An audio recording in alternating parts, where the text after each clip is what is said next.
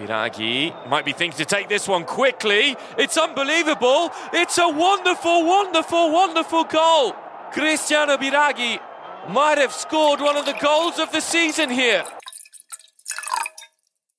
Hello and welcome back to another episode of Serie A Spotlight. This is season 2, episode 27, and we're your hosts, Matt. And Jake. Here to discuss match day 24 of Serie A and all that surrounds it. Honestly, that that's the easiest part, bro. You, you almost fucked you it. caught me off guard completely because I was reading. Um, I since I have an iPad now, Ah. um, I'm actually experiencing the same autocorrect mistake that you experience on a weekly basis. Welcome to serve as spotlight. you know, Yes, yes. Every time, yeah, it's horrible. That's who we are. We're Serve a Spotlight. serve a spotlight, baby. you say I caught you off guard. I said, You ready, bro? Like a number of times I did the intro and you just started reading, like, bro. You know I struggle with ADD, bro. I know you do. I know you do, bro. But come on, let's let's focus. What a week of football, bro! Because essentially it was a week. It was Friday to Tuesday, dude. Yep, all on my birthday, baby. Happy birthday to you, by the way, bro. Thank you very You much. You are now 26 years old. I am 26. And how do you old. feel? Like a man, bro. Like a man? Like a man, just doing man stuff. You know, like just being a man, bro. Like, That sounds like fun. like not much has changed, but fuck me, I'm a man. You know. Just sat there watching your sports, smoking Oh, your we- fucking cigars. We actually, because we told the listeners, well, we planned on the podcast that we were going to go to Cheeky Monkey, day drink, and watch all the games. And that's exactly hmm. what we did. Yeah, that was on nice. Saturday for my birthday. Sure, I had to have a nap at the table because eight Negronis in, and then you start getting a bit, a little bit dizzy. Yeah. But uh, I had a good time. Sunday, a day watching football as well. Monday, no different. Tuesday, no different. It's all good, bro. And here we are on Wednesday. on Tuesday, you know, the the last day we had the Derby della Mole, and that was mental. A mental game on a Tuesday night. It makes the work week a bit easier, huh? Having It going home to a football game. It does, bro. It does. Tell them how we watched the Derby della Mole. Oh.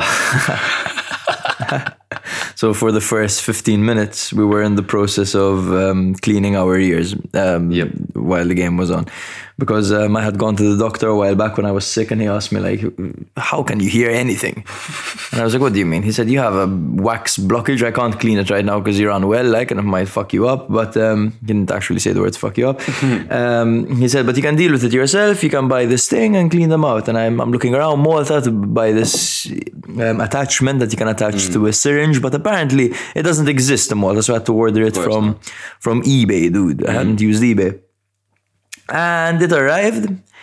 And yes, we took it in turns to clean our ears, and God Almighty, the crap that came out. Huh? It was like a happy meal of chicken nuggets, man, that came out of our ears. But that, and on the laptop in front of us, there was the Derby della Mole. Exactly. I just uh, in the first half, it was an absolute goat fest. So we were there, fucking showering our ears out, like, and then watching all these goals. So it was quite an enjoyable experience. It really was, bro. Now, now we can hear very well. Yes, we can. Yes, we can. Our goal of the week was obviously Biraghi's Yeah, man. from um, the halfway line. Shades, Wow. shades of Ilicic against Torino back in the day against Sirigu. Yes. Um, when a player scores from half pitch, it's always sensational. And this time around, you know, he he scored. It, it happened so fast that the commentator didn't realize that he scored. The camera. The camera couldn't keep up with the with the shot. It panned to Biraghi running to the supporters. I thought that he was fighting one of the fans originally. Um, but it turns out, yes, he had scored a phenomenal goal from the halfway line and he was celebrating with the fans. It was crazy, dude. You see the replay. It was wow, like. a sensational goal. I think it's safe to say that that's the goal of the season so far. When you score from half pitch, it doesn't matter how, doesn't matter why, it doesn't matter what the stakes are. It's instantly the best goal you'll see, you know? Many other, many other um, contenders this week. Um, it was another week of bangers, bro. There was uh, Tsaju's goal was amazing. Luis Alberto's was amazing. Koulibaly's goal was amazing. Absolutely. Um, even Nzola's goal against Udinese was amazing. when he first rounded Silvestri. Yeah, yeah. Those were all great goals, but I mean, I, I think one stands Yeah. head and shoulders above the rest this week. That's that's Nicola Biraghi. Bir, Nicola Biraghi. Cristiano Biraghi. Cristiano Biraghi. Jesus. Um, this goal from the halfway line. He's on my Fanta Calcio as well, so There we go. obviously. Happy birthday, yeah. bro. A, a word of advice for you guys is there's defenders like Di Marco, Biraghi, and all these ones that get on set pieces, get one of them. Just get one of them, and twice to three times a season, you're in for an absolute treat. So that's definitely a, a big recommendation from my end. it's always the question when you're doing fantasy football: should I go for the the big boys who are going to score off the corner, or the little fullbacks that are going to give the Yeah, corner? yeah. You know? You should I go go, for for a mix of Dimarco or Bastoni? Like you know, yeah, yeah. yeah, And then and then there are the the ones that play in a three five two, um, uh, who play in the five essentially. But uh, just get yourselves a, a mix of all and try to get the most consistent ones. But yes, Serie A spotlight slips. A victory. Another victory for This us. That's a- two in a row. This was a bit of a wild bet. It was. So we had um, Bologna Inter over zero goals, which happened because Bologna won 1 0. Um, Lecce Sassuolo under four goals, exactly. Empoli Napoli over one goal, excellent. Cremonese Roma gave us a hell of a lot of anxiety towards Yeah. the end of the game, but we got through.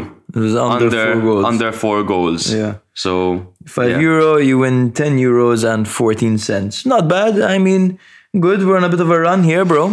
We are, and I think we found a new little kind of system. This is a slip I was a very big fan of because we weren't betting on outcomes. I think mm.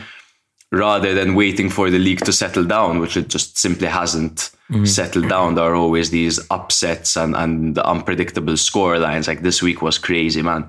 Um, I think we had to change the way we bet. Rather than waiting for the league to adapt to us, we have to adapt to the league. No, and maybe it's a Yeah. bit of a learning curve, but we are learning. Um, just don't take our advice when it comes to bets. Yeah. Bravo. So, shall we go through the 10 matches and jump in? You know, like the usual thing we Let's always do do, every episode. Um, guys, follow us on Serie A Spotlight um, on Instagram, TikTok, YouTube, Twitter, wherever, um, and do drop us a rating wherever you get your spot, uh, your podcast. That would help a lot.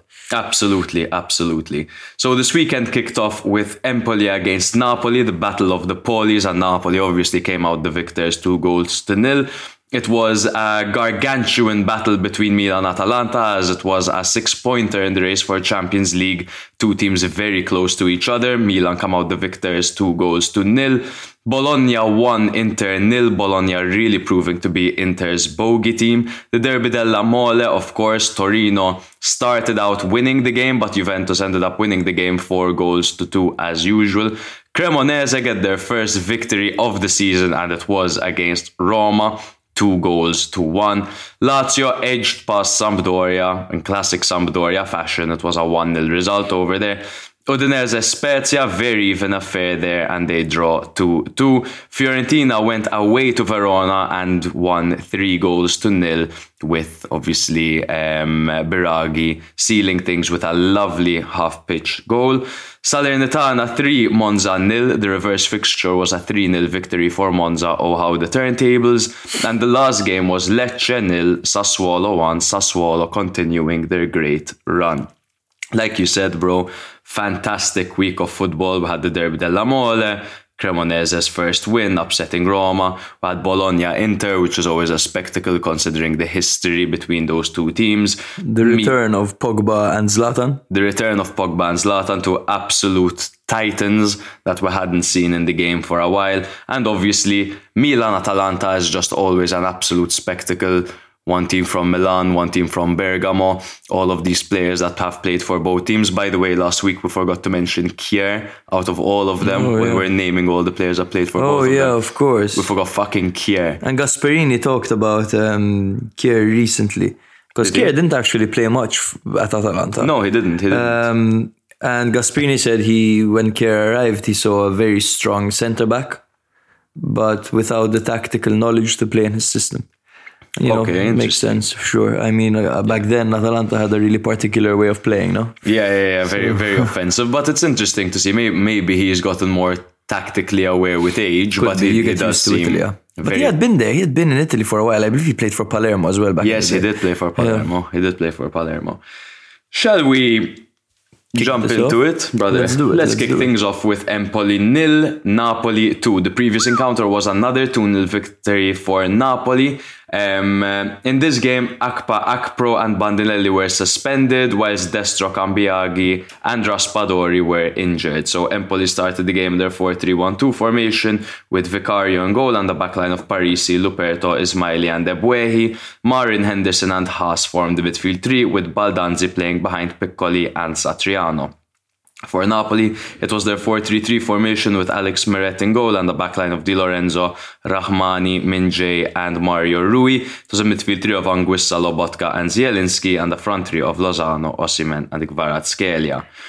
So in the 17th minute, Napoli opened the scoring and it was an Ismaili own goal that got them the first goal. Kvara's looping ball to the far post was squared in by Zielinski and turned in by Ismaili when attempting to clear the ball.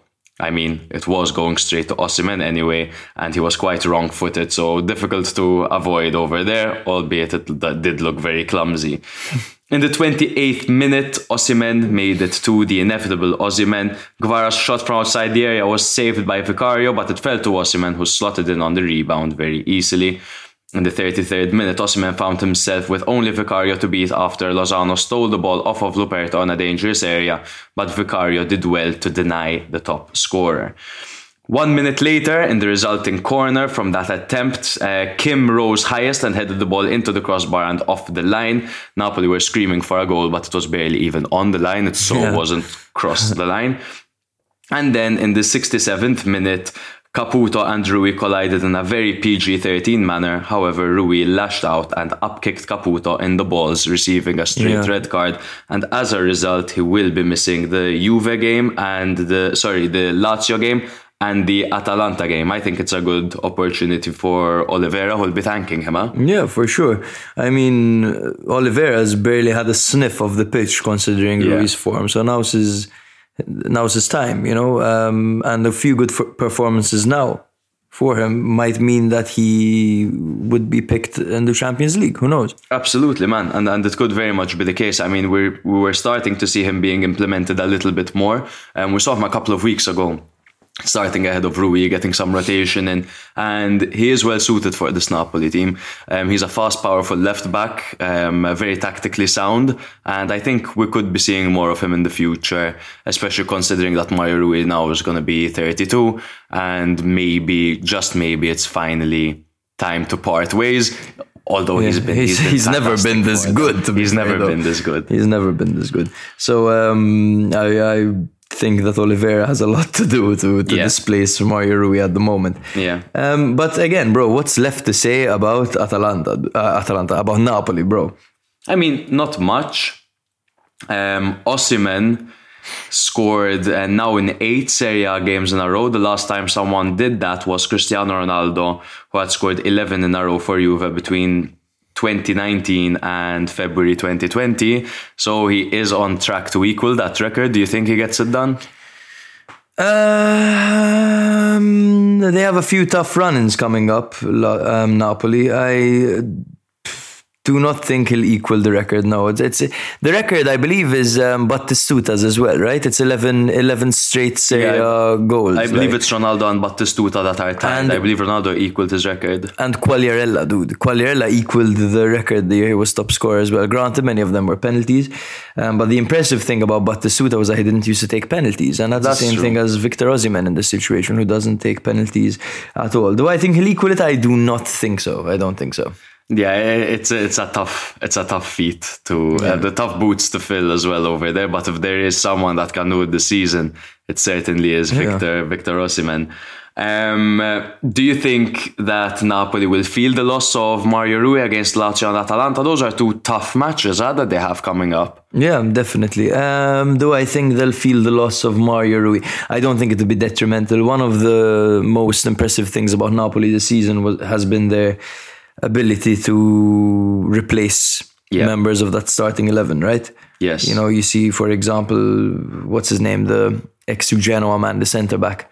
Um, ah, um, uh, he was at Brighton. Yeah, he's got well. a shaved head. He, um, with an O. Oh, Ostigard. Ostigard, there you go. Yes, Ostigard comes in, for example, puts in a shift. Juan Jesus comes in, puts in a shift. Simeone comes in, Elmas, Raspadori. Raspadori all these guys just come in and it's like they're playing with their full strength team. So I Yeah. don't think that they'll feel the loss of Mario Rui too much in these games. I agree, and, and and I think it's about time because we're always talking about this Napoli team. And yesterday I told you, um, I bet you if they they not I bet you they could play the rest of the season without a manager and they still win the league, which is obviously a, an an insane claim to make because.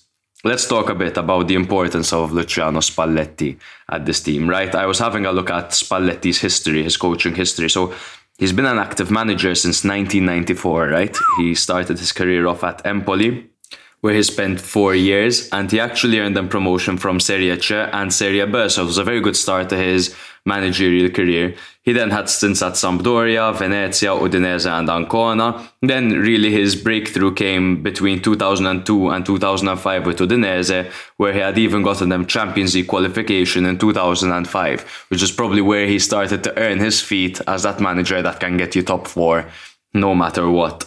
He then obviously had that long stint with Roma between 2005 2009. That's where he saw most of his success. He won two Coppa Italias and one Super Coppa Italiana as well. Had a stint in Russia, went back to Roma for a season, and then spent two seasons at Inter where he made them a top four team again, essentially. And now, finally, at Napoli, it seems like he's gonna get himself some silverware, and he deserves it, man. Of course, yes, he, he definitely deserves it. Um, he got very close to winning the league before with Roma.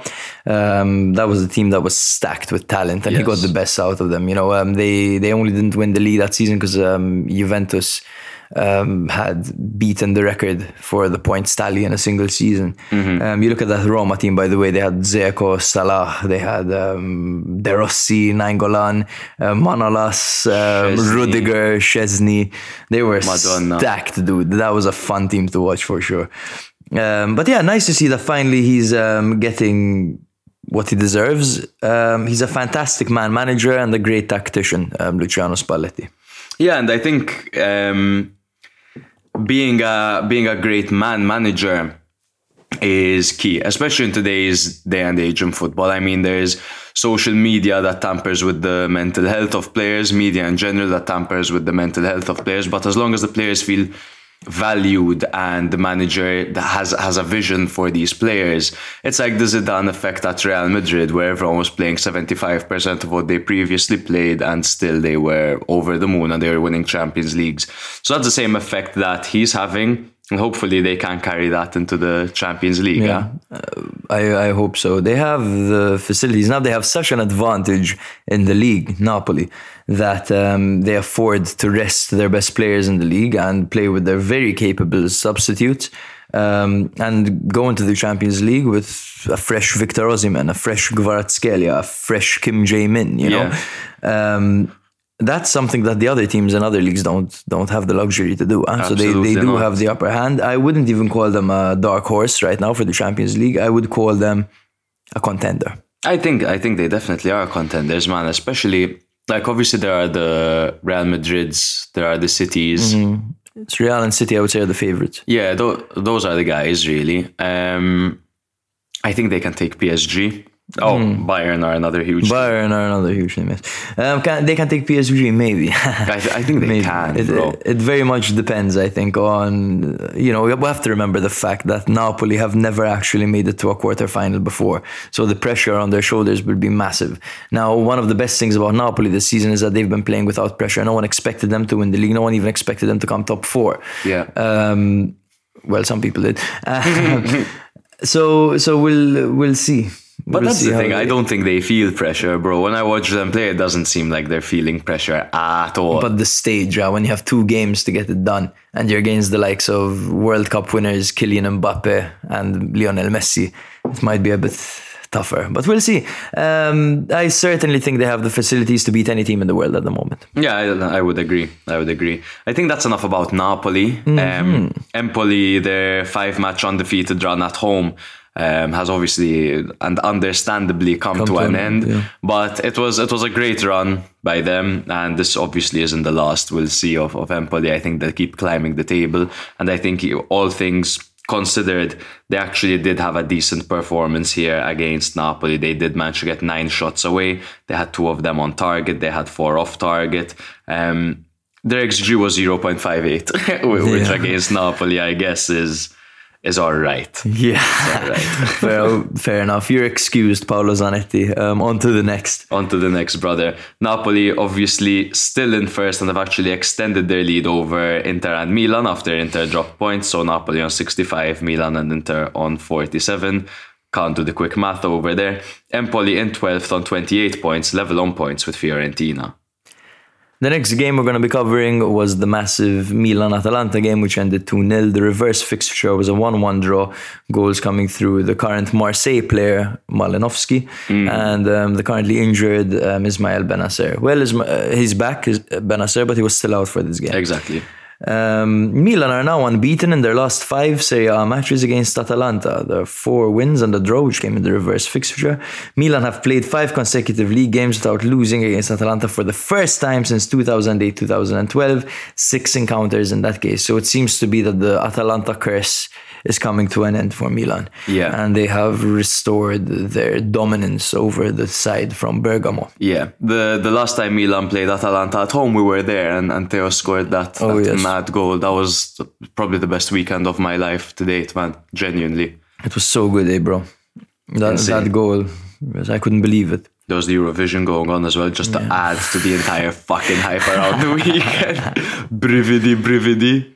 Yeah, very nice scenes. Uh, Milan had Calabria, Florenzi, and Bennacer out, while Atalanta had Demiral, Hateboer, Pasalic, and Duvan Zapata out. Milan lined up with a 3-4-2-1 formation with Maignan in goal, Tomori, Thiaw, and Kalulu at the back, Theo Hernandez on the left, Junior Messias on the right, with Tonali and Krunic in the middle, Leao and Diaz playing off the shoulders of the prolific Olivier Giroud. For Atalanta, it was a 3-5-2 formation with Musso in goal, Scalvini, Djimsiti, and Toloi with Zappacosta on the right, Maehle on the left, de Roon, Coop Miners, and Ederson were in the middle with Højlund and Lookman up front. How good is it to see Maignan back on the pitch after such a lengthy layoff? man? Oh, it's so good, bro. And to see him address the, the drug rumors as well was hilarious as well. The only drug I know is victory. He said something like that. No, that was that was interesting. Basically, for those who don't know, there were rumors that uh, Maignan was um, addicted to cocaine, and that's why he wasn't playing. Yeah, Uh, and, and that he couldn't function without Yeah. cocaine. And, and and there was a, a voice note going around that Yeah. you know you, you listen to the voice note and you're like, oh shit. but No, yeah, it's it's nowadays you can you can make anything sound like anyone. No, it's it's quite terrifying. yeah.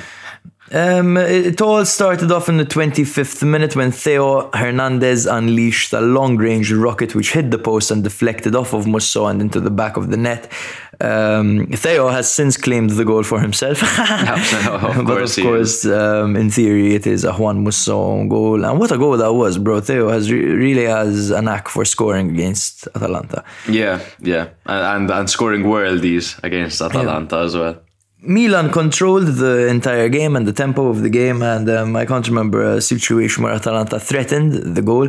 Um, I remember Højlund being absolutely pocketed by Thiaw, Yes. Thiaw, um, especially on the loose balls, on the turns. Didn't give him a single space. Even when he got a yellow card, Thiaw, he got a yellow card in the 65th minute. He continued to be dominant. Yeah, Um, it was all killed off in the 86th minute when Leao played a perfectly weighted through pass to Messias, who finished clinically.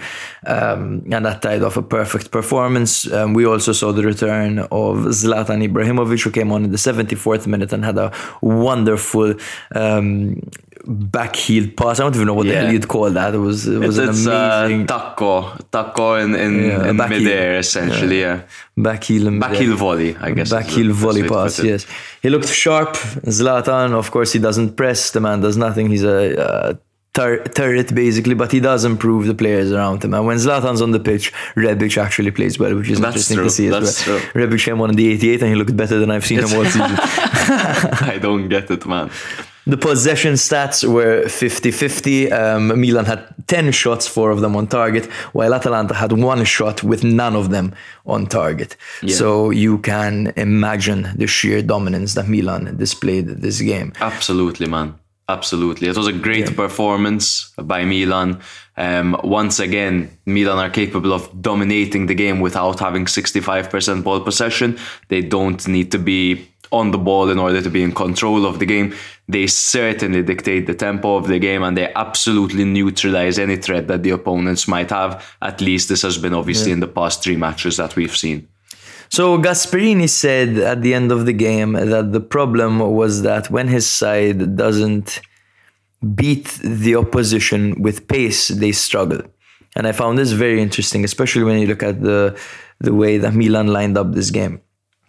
Um, when you look at the average, uh, when you look at the heat map, the average possession on the pitch, you'll notice that Kalulu, Krunic, Messias, and Brahim were very close to each other on the right hand side, very close, all four of them. Um, you can tell that was in an attempt to neutralize Maehle, who's very quick and can cause many problems. We saw last season, um, the penultimate game of the season during training, you hear Florenzi shouting, Maehle, Maehle is escaping, Maehle is escaping, you know, to track back. Like, so the, everyone's aware that Maehle is a player who can actually get in behind and do some damage, you know, in, Yeah. in theory. So what they did was they allowed Atalanta, they forced Atalanta to play down Zappacosta's channel, who of course isn't as quick and would be up against uh, Leao and Theo Hernandez. Exactly. So that was a lovely tactical plan by Pioli, which worked to perfection. And no, absolutely, and and, and I get what Gasperini means, um, especially when. But but the thing is that Milan had.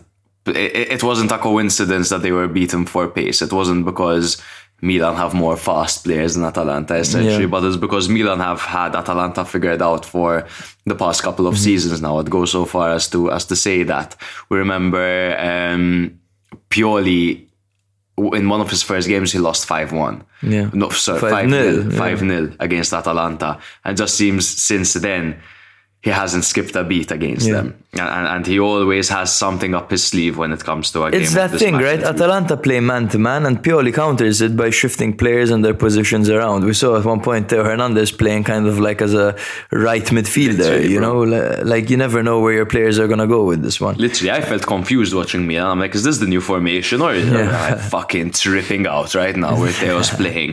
But but again, man, I can't stress on how good Milan were, and and I've often said in in the last few matches that Milan's opponents weren't up to the up to the task. I said Torino were below par. I said Spurs were below par, and I said Atal and well, I was about to say that Atalanta are below par.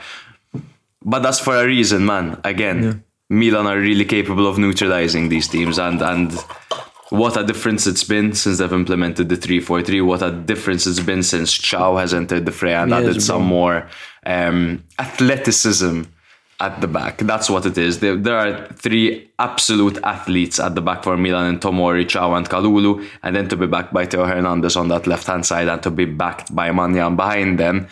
Milan are back to winning ways, and I think they're there to stay this time, man. Yes, you mentioned Malick Thiaw, bro. Malick Thiaw is one of the two defenders, along with Kim Jae Min, who have the most combined aerial duels and headed clearance in Serie A in February. It's 11 aerial duels and 10 headed clearances. Um, incredible. Impressive stuff, He's man. been so good. Uh, This is first ever season, you know, as, as a Yeah, starter. five um, in Serie A. Yeah. And you look at how he played in the Bundesliga. You'll ask fans of the Bundesliga, they would have all said that Thiaw was quite error prone over there. Okay. So he's really stepped his shit up. Okay. You know, I think Pioli gets a lot of criticism for not um, for not playing the new players from the get go, but I kind of like Pioli's approach. I do, man. I It's do. You you arrive at a team, right? Um, that has won the league. Your job is to earn a position instead of those starting players that won you the league. You're not just gonna walk in, and I like that. I like that he values seniority. I like that he gives the old guns a shout, like Gabbia, Pobega. These are guys who have been fighting for their chance for ages. It wouldn't exactly be fair if Ranks came in and just played every game instead of Pobega. Yeah. It wouldn't be fair if Thiaw came in and played every game instead of Gabbia. You will get your opportunity and you have to earn your opportunity when the time comes. The time came and they have earned their opportunity. At least Thiaw has earned his his, his um, spot. Uh, I Yeah. can't imagine him being benched right now. So yeah, I, I do like the system, bro. Um, One thing I wanted to ask you about: this is a player that you love. No, you have his kid. He's one of your babies. Um, Yes. Sandro Tonali. Of course. What's going on?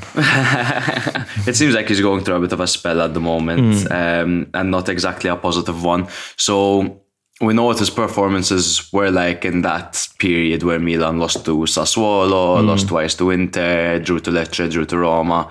We all know what he played like there alongside all the players essentially. No one was great, but Tonali him having the ball most out of all the team in that in that midfield obviously showcased how bad he was more than anyone else. Yeah. um, I do think that in this formation he is being utilized as more of a an off the ball kind of crusher of play, and you do see him getting stuck in quite a bit.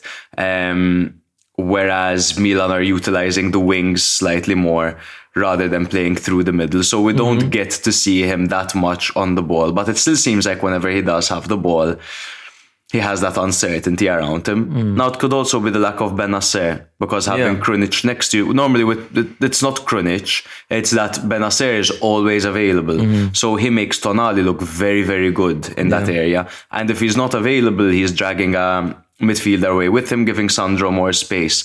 So I, I think as well he's adapting to this new formation. He's still a very, very talented player. I think we just need to give him time in this new system, man. I do think that um, this new formation does take the um, spotlight off him a little bit as the play doesn't need to go through him, as you were saying. Yeah, that's absolutely right. Spot on. Um, Krunic has been fucking incredible, by the way. That has to be said as well. Like He- his, his work off the ball is Yeah. Tonali looks like Krunic right now. It's like we've got two. It's like true. Milan have got two Kruniches True, true, over it's there. true. Um, shout out, by the way, to Messias at wingback, who has been absolutely incredible in that role. Um, a player who works so hard, um, and a player who's so pensive. You you look at Junior Messias. Um, he's the only player who didn't actually attend the Scudetto celebrations last year. He said that he wasn't feeling too well and he went home. He didn't actually celebrate. You see, when he scores a goal, he's almost in a trance. He's almost in his own head Yeah. um, he, he seems like a shy guy, an introverted guy, um, a guy who is overwhelmed with gratitude almost. You, you get, I get that vibe from him. Yeah. and it's so nice to see that um, he's doing well. You know, and in this new wingback role, he's excelling because he's a player who's extremely selfless, who works for the team around him, who fucking tracks back. You know, he does Yeah. he does it all, man. He does all the dirty work. Yeah, and, and I think he's been a, a victim of very unfair treatment from the fan base. Mm. And Milan do have one of the best fan bases around the world, some of the most supportive supporters ever. um, but it, it does seem like the second he makes a mistake, then, then everyone is jumping on him. Where you could look at Tonali um, at the moment, that everyone would be defending him because Tonali is a young local guy course. who would devote his life for Milan. So When Messias does well, it's all about the story, right? When he does poorly, he's just a delivery man who shouldn't be there. Exactly, he's a sucks. he's a Serie B player, but I think you always had had your eyes on him, and you always said that this guy is a good player. Just just Yeah. give him time. And it's interesting that it wasn't time; it was a, a tactical thing. Um, him playing as the right wing back is is excellent, especially going forward, and his interceptions are brilliant. They're he so good. gets back into space well, and his work ethic is tremendous. He never complains. He's never shouting at anyone. He's always nodding his head and working, bro, and working and working. I do think that um, there was a point when we were watching the game. It was like the 60th minute. I'm like, okay, now bring on Saelemaekers Yeah. because Saelemaekers is more defensively sound. Yeah, that's true. I mean, Saelemaekers is a more modern player, no? Yeah. He's a European level player, Saelemaekers. Now, you might joke with me because he's a bit of a meme. But Hmm. um, in reality, when Milan played Liverpool last year, Klopp highlighted Saelemaekers as his Hmm. most impressive player. Now, this is a guy who had an incredible Liverpool team and went all the way with them in every aspect. Like, Yeah. he liked Saelemaekers from that team. So that says a lot, dude. Yeah. He's a very modern player. Well, to, be, to be fair, the Liverpool's right back is Trent Alexander-Arnold. And I, I promise you he can't defend like Saelemaekers. I promise you he can't. Yeah, and you can't fucking do a Rabona like him either. Zlatan, uh, his words. Okay, that was a sentence. Um, if you're if you're wondering why I'm slurring my words already, um, I am drinking Chianti while Matthew is drinking black coffee. Um, I'm fasting. Matthew's guys. fasting, so Uh-huh. he's he's not drinking any calories past what six o'clock. Past eight, I, I eat and drink calories between 12 and 8. Let me tell you what, ladies and gentlemen, make this slight amendment to your life and you will shed inches off of your body. You'd stop getting fucking, um, not heartburn, you'll stop getting heartburn. I used to get it terribly, and ever since I started fasting, and stopping snacking and stopping breakfast. Wow, what a difference! Like, what a difference.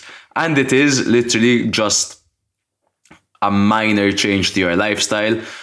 On the weekends, fuck it, treat yourself, have a drink after eight, but try stick to it as much as you can and you will be rewarded. How much do you weigh, bro? Um, around 68 kilos. There we go. What's your goal? Um, I don't have a goal when it comes to weight, just just the the image. You're going for the an image in mind. Strefezza vibe. Oof, I'll need to start squatting. Stref, Strefezza vibe. No, just summer's coming up, and let's let's just remove that bulk winter weight, baby. Let's get it. So Zlatan's words. It's been a year and two months since I've been able to play the way I wanted to play. When I'm good, I'm the strongest of them all. I will not only play 10 minutes. If I feel the way I do today, I'll be here for more years than just next year. I have already forfeited my salary to give it to Leo. So let's so let's break it down, okay, a little bit. So first of all, um, do you see Zlatan playing for another two, three years, or is this realistically his last year? Um, I, I- I think it's possible that he plays for two more years. Just he'll play as many games as he played this season. Like he'll he'll come on as an ambassador of the club for three, four, five times a season. I think Milan would be willing to pay him a million a season to keep him there with the squad Yes. rather than giving him a coaching role. Um, because he still does have something to offer on the pitch as well. He is he is that one in a million that that is capable of doing that. But yeah, he's fucking forty one now, man. That's Yeah. no joke. Like his influence uh, can't be it can't go unnoticed. Zlatan's influence influence. He is a motivator. He is the type of player that will get the best out of everyone around him. Having him present i agree with you totally. If he wants to keep going keep him going. If he wants to hang his boots offer him a role. Exactly, totally. Agreed. Brilliant. um, I have already forfeited my salary to give it to Leo. With Leo, it's weird, right? It's almost like Milan have healed, but the Leo confusion is still there, right? Um, at least it has been mentioned by Gazzetta and all the papers, granted, pinch of salt, that uh, Milan will be looking to sell if he doesn't renew within the next couple of months. And granted, yes, I think that's the way to go because Milan do not afford to lose another top player on a free. You look at Donnarumma, Çalhanoğlu, Kessie. Maybe okay, no, Çalhanoğlu top player. Yes, okay. Um, they were all players you could have made money from. Yeah. and they're all players that you uh, essentially lost money. for. exactly. Okay, it doesn't make Çalhanoğlu any could have been twenty million. Exactly, at 20 million, least. sure. Twenty million. That's. Milan are, are around what twenty five million in Yeah. debt. That could have been that could have been fucking sorted. Donnarumma, I'm sorry, if Kepa Arrizabalaga fucking went to Chelsea for fucking 70 million or 80 million, whatever the fuck it was, after this guy won the Euros, he would have gone for the same amount. Certo. Thank you very much, King Pioli. And I mean, Kessie as well, bro. I 40, see 50 40, 50 yeah. million. Like, Milan could have made serious money. And Leao, we are looking at a player that could go for a hundred million. Yeah. Leao can be sold for a hundred million in today's market. So Mm-hmm. it's it's good to see that Mbappe is interested in. that, was, one- that was one of my points. Yes, Mbappe has stated, and there's video evidence of this. If you don't believe me, that um, if he had to ever play in Italy, it would be for Milan. Nice to see that he's a man of culture. One hundred percent. Um, he grew up as a Milan fan. Yeah, he'll never is- set foot in is Italy. nice. This guy. No, I think if he ever joins Milan, he'll be at the ripe age of 37. right? Exactly, like, exactly. like no, like 35 years old Yeah. is fine and move. Like I want to retire at my boyhood team. But hey, man, like the Brazilian Ronaldo, right? if eh, literally, if, if there is a world where someone like Mbappe takes a pay cut, significant fucking pay cut to pursue his dream, and he ever joins Milan, if he needs a kidney, call me up. If he needs anything, Your kid will be good for it. if he needs anything, call up. I will worship him. I will have a framed photo of him in my room with a candle in front of it. I will not let the candle run out of wax. I'll constantly replenish, replenish, replenish. Because that would be something else, man. Yeah, I mean, if he joins, uh, it'll probably be an entire Primavera squad and Mbappe up front because that's the only way that Milan will afford to pay to pay his salaries. And to be honest, I don't think it'll be that bad. Were quite a dynamic team, no? You look at Chaka Traore on the right. Gabi on the back, Pobega on the middle, and then just Mbappe. Colombo. Mbappe and Inshallah, you know? Maybe recalled Saju. Oh, that would be nice. Um, Gasperini got really angry at the end of the game and threw his sandwich at someone. That video is probably my favorite video on the internet Yeah. right now, man. Um, it's the they're calling it Panino Gate in Italy. um, he threw his panino, yeah, man. He was upset, and it's it's hilarious to see that that's his instinct, right? And they, they took a picture of the the piece of bread afterwards. Had like two bite Yeah, bite two marks. in tiny ass, but Yeah. like a mouse had a nibble on it. Like. he, he nibbled the sandwich twice and just hurled it. Like, is it worth it, bro? Like, come on. Where's your stoicism, Gasperini? My favorite is when fucking Jamie Carragher just fucking spat at some United fans because they were giving him shit for Liverpool yeah. losing. He was so mad that he fucking spat at them, bro. Yeah, um, there was a Serie B president who, who spat at the fans. Recently, I think we mentioned it was like it they last week. spit at me, I spit back. I was like, fair- fair enough, Legend. buddy. But anyway, Serie B is mental, by the way. It is. We, we currently have Cagliari Genoa. And by the way, Genoa have been all over them. They We'll- have, We'll see what happens. Atalanta top four. Is this still a possibility in your eyes? Um. So not because they just lost to Milan, but I don't see them slotting into top four this year. Um, I think they came in with they're much improved side from last season, and they're definitely going to be pushing until the very end. But I don't see Roma dropping enough points for Atalanta to overtake them. Um, I see Lazio dropping points, but I don't see Roma dropping that many points. But uh huh, I think that they'll be in the mix, but I don't think they'll get it this year. But they can definitely get it next year. Keep in mind that they have that financial takeover as well, brother. Oh, they, yes. have, they have the new owners, and at some point they're gonna start splashing the cash. Like Yeah, um, they've been an incredibly well-run club with their finances, at least, and the personnel that they managed to keep on the team. Um, I wouldn't be surprised if they get top four. That fourth spot is up for grabs, in my opinion. Um, Lazio, Roma, Atalanta, Juve are still a contender, by the way. bro, Milan and Inter aren't safe. They're not Either. safe, no, but it's it's difficult to imagine them dropping out, you know, because they do slip up. But at the end of the day, they are so much more consistent and just strong. You know, they're two teams who have won the league in the last two years. Milan and Inter. Milan and Inter are the, the reason you're saying that, bros. They're two years ahead of the, That- the, the other it. teams. More than two years, way more than ahead of Atalanta and Lazio. More than two years, in my opinion. Um, so yes, um, I wouldn't be surprised if Atalanta uh, finished top four, but I wouldn't put my money on it. Let's just say that. Yeah, I, I don't see it happening. It's obviously a possibility. but I really don't see them getting that done when there are at likes of Inter, Milan, Roma, and potentially even Juve. Before we move on, bro, I want to highlight Marco Nasti. Marco Nasti is a 19 year old Milan Primavera striker who is currently on loan at Cosenza.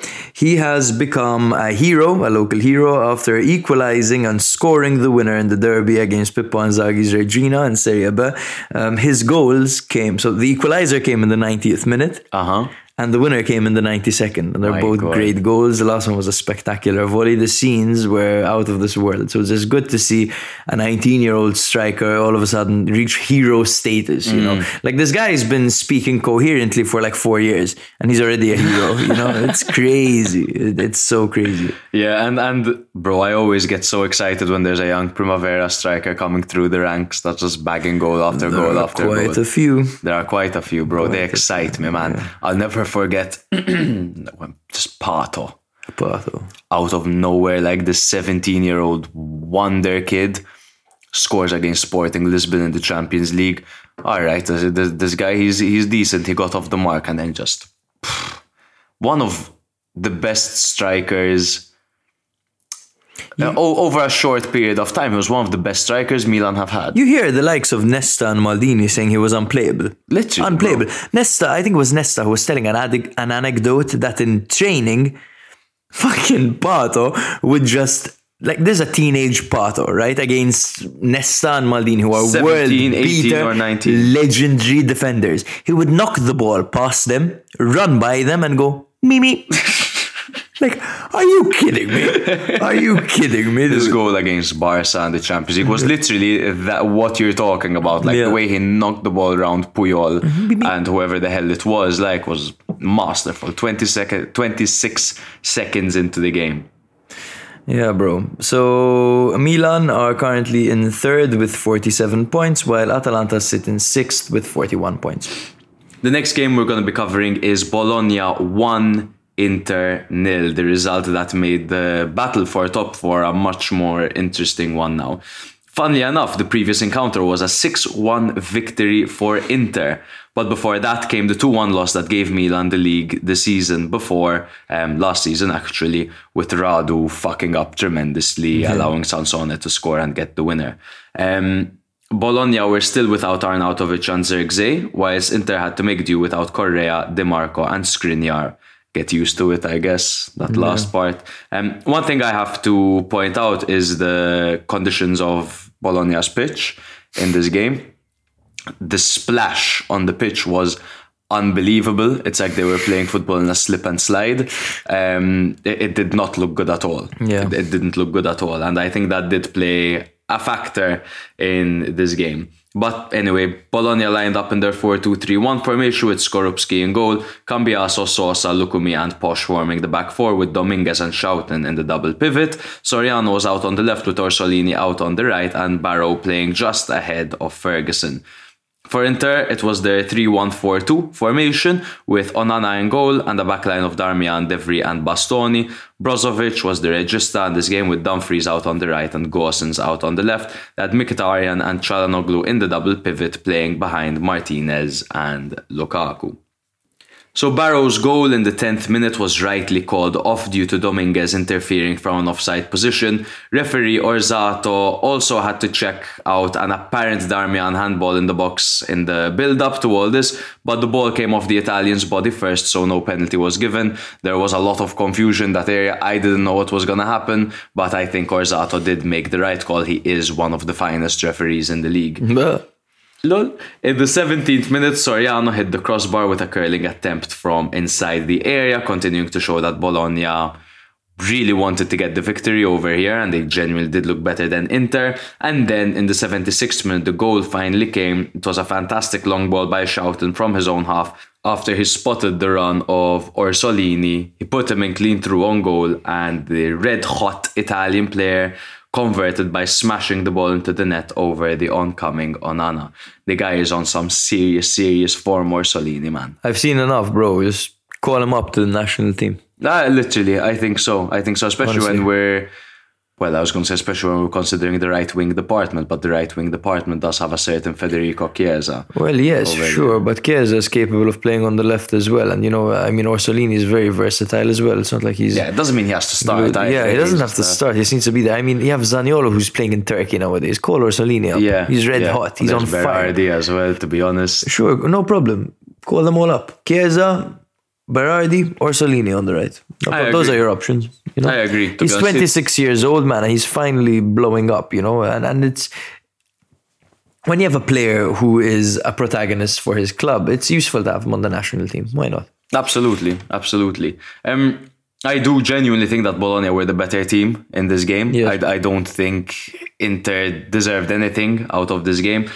You look at the total shots, it was tied at 13 13. Um, Bologna did have five shots on target to Inter's four shots on target. The XG was 1.27 for Bologna and 1.02 for Inter. Sure, it was close, but I do think that Bologna dictated the play a bit better than Inter did. Yeah, the double pivot of Dominguez and Schouten were incredible. Um, again, Cambiaso on the left was amazing. Um, Skorupski had a few good saves as well. Um, but Inter just struggle, man, in the final third nowadays. It's it's so tough to see because because they got the shots off. You know, Martinez had three shots, Yeah. Lukaku had two shots, here, Çalhanoğlu two shots, Mkhitaryan shot as well. Everyone everyone had an attempt, and none of them managed to convert. Yeah, I mean, you bang on because following their goalless draw with Sampdoria and then this one that lost to Bologna, Inter have actually failed to score in successive Serie A away games now for the first time since April 2018. It was three back then, and they were under Luciano Spalletti. Oofed. Funnily enough. But so the, the dry streak is there. It almost seems like at the moment, if Lautaro isn't in form and he isn't getting the goals, then Inter are going to struggle a little bit. It doesn't necessarily mean that Lautaro will get the goals, but he'll contribute. Did you see the the post match interview with Lukaku where the the camera was rolling and he didn't know and he said um, he said, "My God, my chest, how it looks! I look so good right now," or something like that. I'm Basically, in It's a- such I'm in such good good form. form. Like, are you are you delusional? You're in such good form. I wouldn't even use the word form right Why now. would he say it like that? Why would he say it like maybe he's a jokester? I guess you must have been a- kidding around. I don't know, man, but are you kidding me? Especially after all that midnight cheese. You remember that, that you made me laugh so much that episode. like what is it about Lukaku? I think he enjoys his midnight cheese a bit too much. That was genius. Um, Bologna are definitely they have become a bogey team for Inter. Um, and in addition to that, it was Inter away in Bologna. It was a midday kickoff on a Sunday with terrible pitch conditions.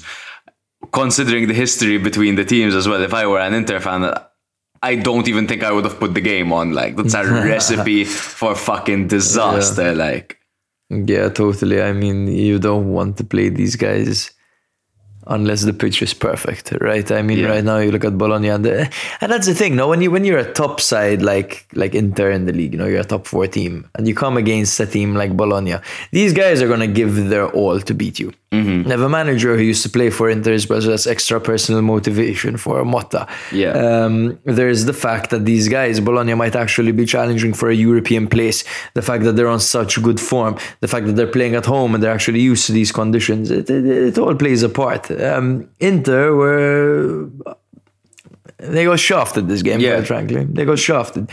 Um, in front of all the 28,000 fans in the beautiful Bologna Tower. Um, yeah. Yeah, I, I can't quite understand Inter right now because despite their big wins over Napoli and Milan in 2023, they've still managed to drop points to Monza, where they drew. They lost to Empoli, they drew to Sampdoria, now they lost to Bologna since 2023 began. So, as much as you look at the big victories they've had and, and, and you think that they made a massive improvement from the beginning of the season, no, brother, I think just the teams around them slipped up enough to allow them to be in second place.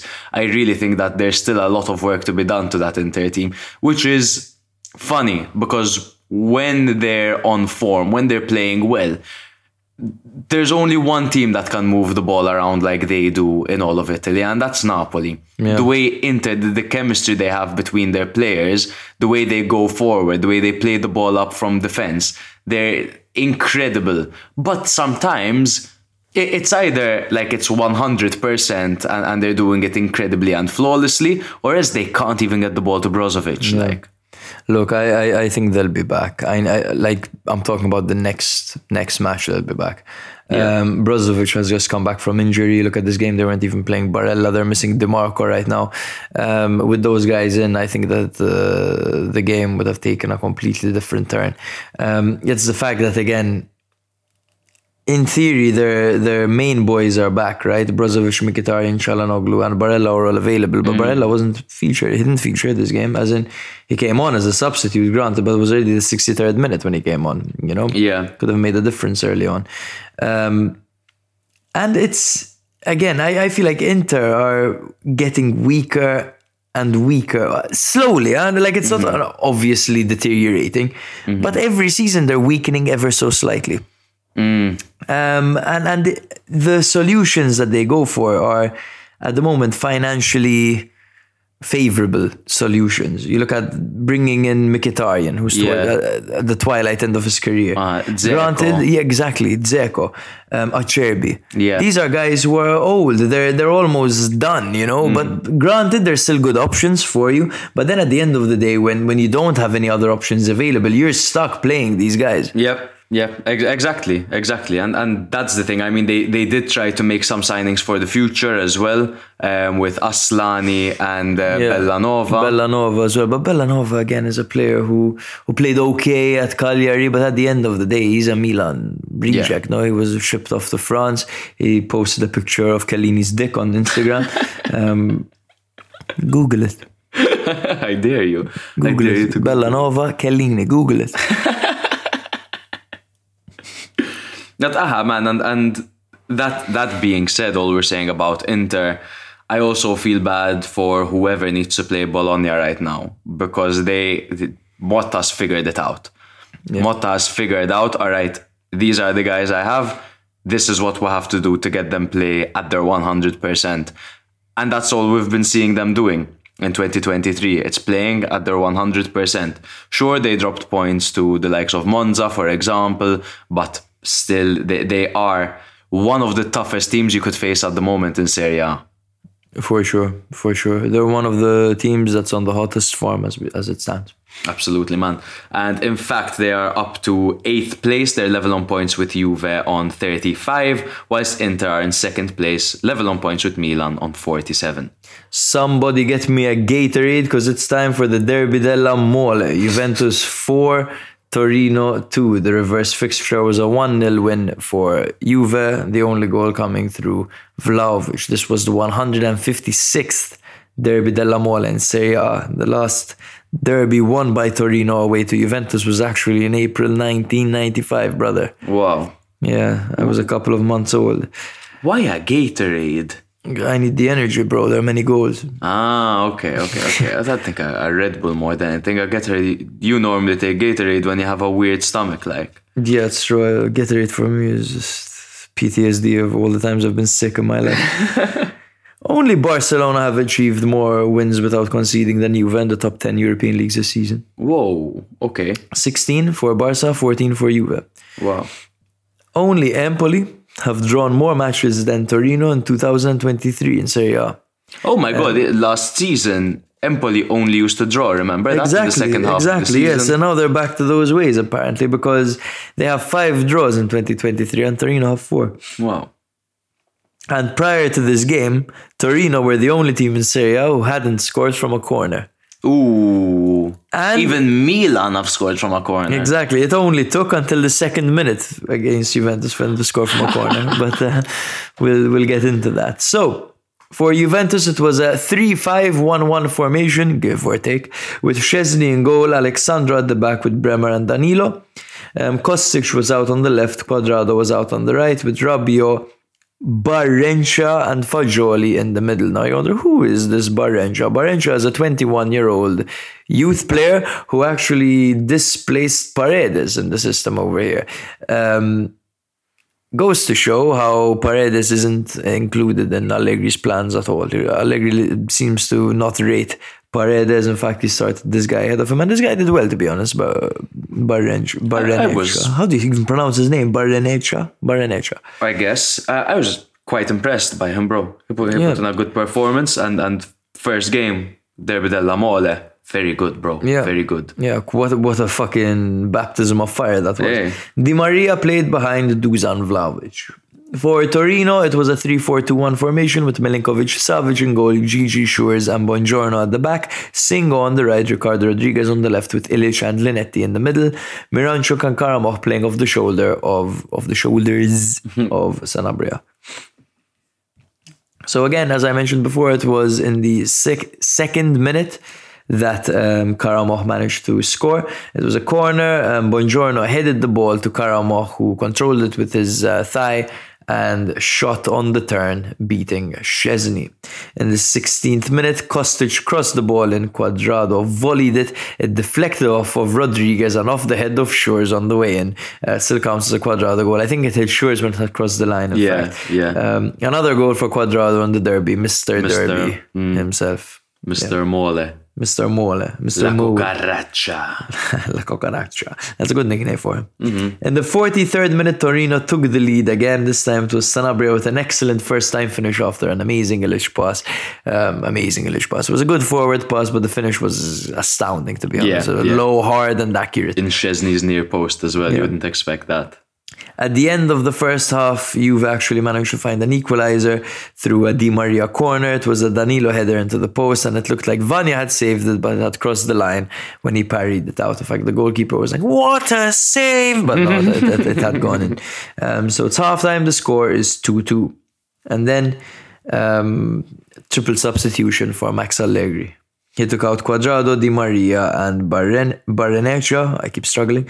And he brought on De Sciglio, first man to come on, um, Chiesa, and Pogba. And bro, Chiesa and Pogba changed the tempo of the Yeah. entire game. Yeah. They changed the game. Um, the second half kicked off with uh, Fagioli releasing Vlahovic with the crossbar. Um, again, a popping start. Typically, that's a favorable position for Vlahovic, but he, he couldn't get it this time.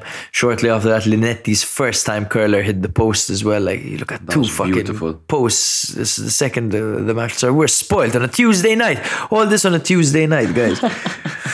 And then in the 71st minute, once again, a Juve set piece. They are, honestly, like, who the fuck are Roma? It's Juve when it comes to the set pieces, man. Devastating they are. You're probably right. Short corner to Chiesa, cross, Bremer header, and what a header it was, dude. So acrobatic. He fucking changed direction midair. The way he moved his head was amazing. And he scored 3 2 for Juventus. Um, Bremer, you know, you'd think he wouldn't celebrate scoring against Torino, but he went mental. He went, he went mad. Fucking chest bumping everyone around him, freaking out. You, you can't not, man. I God, mean, not. it's a derby, right? yeah. And, you know, I mean, you're getting paid by this team. Yeah. You're representing this team now. Yeah. 74th minute, there was a, dub, a triple whammy by Juric. He actually took out Radonjic, who he had brought on in the 60th minute after 14 minutes of play. There's a whole situation behind that. Um, we'll get into it later. But the triple substitution did not get the job done, as in the 81st minute, there was another set piece goal by Juve.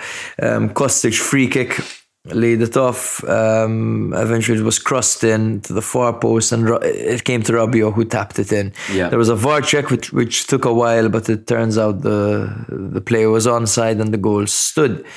And that was pretty much it. 4 2 for Juventus. What a game. Massive fucking roller coaster of emotions for all the Juve fans out there. But let's get into the talking points. So, first of all, bro, Juventus set pieces. I mean, ever since they got Di Maria as well, um, he has been a protagonist in that area for them. And yeah, but it's it's where they're most dangerous. They do have the likes of Bremer, they have the likes of Vlahovic, um, among others who are very capable in the air. Even Rabiot, for example, is, is very capable in the air. We saw Danilo being capable in the air as well. So uh, it's always great to have that to your arsenal because when things aren't going in your favor and Juve were down twice in this game, they were able to rely on their set pieces to get them back into the game. Exactly. Yes, and you need um, two players on Vlahovic at least, which always frees up one of the big boys at the back. Um, which is another talking point, by the way, because I've seen people talking about Vlahovic's dry spell, and I want to, I want to give my take on that. Um, Vlahovic in the last ten games has four goals and two assists, which Yeah. is a good return for Yeah. a striker. Um, plus, apart from the goals, you look at his hold-up play. It's fantastic, bro. Yeah. He's so good up front. Yeah, and and I think it, it it goes to show how good he is because at Fiorentina he was the guy in the space, put the ball in front of him, he's gonna get there and score, and now he's showcasing a different part of his game, and it takes a very good player to adapt to the system of a team and flourish in it, and doesn't expect the entire team to change for his play style. He's in a Max Allegri um, style, and he is the perfect candidate as a striker for a Max Allegri style. That's true, bro. Um, he's playing the system very well. Fagioli is another talking point of mine, bro. He looks raw. Some pl- some passes were inaccurate, um, but hot damn is he creative, huh? He is very creative and, and he's very direct. Fagioli. I for for his watching him. age, he's very, very adventurous, Mm. man, which I, which I like about him. You have a lot of young talent in midfield. huh? Yeah. For sure, bro. Um, I mean, you look at the likes of Moretti, this um, guy whose name gives me AIDS, um, Barrenechea. There's Rovella out on loan. Rovella as out well. on loan, yeah. Locatelli, all right, he's not as young as he used to be, obviously, but he's still a young local guy. Um, and yeah, I think Juve, barring obviously all of the, you know, they were docked 15 points, they had all their drama around them. I think they have a very sustainable future ahead of them. And I think in the near future, we will be seeing Juve dominance again in the league, man. Oh, it could definitely be. It could definitely be. Um, I want to highlight once again the in-game management by Allegri was fantastic this game. He really turned the game around. Um, kudos to him. Um, let's get into the Radonjic situation. So Yes. Radonjic came on in the 60th minute and was subbed off in the 74th minute and um, was visibly upset with Juric, who just essentially looked like he was just telling him to fuck off at that point. Yeah. Um, Post game comments by Juric, he said, I have not managed to turn Radonjic into a football player. He says the kid clearly has talent, but um, he, he didn't even seem to know that the third goal was his fault because he didn't press Chiesa on the corner. The ball was played short to Chiesa and Radonjic didn't press him. And Juric was quite upset. Like that. He said there are two types of players. There are players who press well in that situation, players who go in, and there are players who press lackadaisically, but they Yeah. still press, you know? The fact that this guy didn't even press goes to show that he's not even a football player. And, and obviously, looking at those words, we can only think that they're harsh. Yeah. but then again he's with him every day in training and, and there's Mm. clearly something he sees that that upsets him and, and I think it's a lack of football IQ really for, Yeah, yeah, for Radonjic. Yeah, lack of tactical awareness. Um, he's got two Serie A goals and one assist, plus two goals in the Coppa Italia. Radonjic, not a flying start for him, and um, apparently um, his buyout clause was triggered by mistake. Yeah, yeah. The Torino didn't even know Yeah. that they triggered his buyout clause, and now they have to spend two million Yeah, on a player on that a they player don't that want. they want to sell. yeah. Exactly. So maybe they'll get a markup of him. Maybe. Um, I think someone's losing his job though. I think so. I think so, bro. Bonucci's last three Serie appearances have totaled about 10 minutes of football. Oh wow. Okay. Okay. I think he is entering the latter stages of his Oh, career now. he's entered them all right. but but I do think that he has a bit of a Zlatan effect on the team. He is Mr. Juve at the moment. No, he is the longest serving player w- within their squad. Um, albeit, obviously, it wasn't all dandy for him. He had that entire spat with Allegri in the Champions League final that uh, allowed him to totally lose the dressing room and get trashed by Real Madrid. He then forced a move to Milan. Um, spent six months making mistakes at Milan Yeah. and then picked it up in the last six months of the of the campaign. Um, not exactly six months, but whatever. Um, and then forced another move back to Juve. So he, he has lost a lot of the fans along the way, but I do think that he has a magnificent presence within Yes, the team and There's locker a great amount of pedigree that comes along with Bonucci. You look at the legendary player who formed part of the BBC, now the Barzagli, Bonucci, Chiellini, and Buffon and goal. Legendary. Yeah. Um, nine title winning Juve team. Like, Yeah. It was crazy. So, if it weren't for the points deduction, Juventus would currently be in second. Do you think they can win the appeal? If they win the appeal, they're up to second. I don't know if if they can win the appeal. I think um, there is a shout that, that says maybe they can win the appeal because you look at certain irregularities within other clubs, Napoli being one of them with the signing of Victor Osimhen, for example.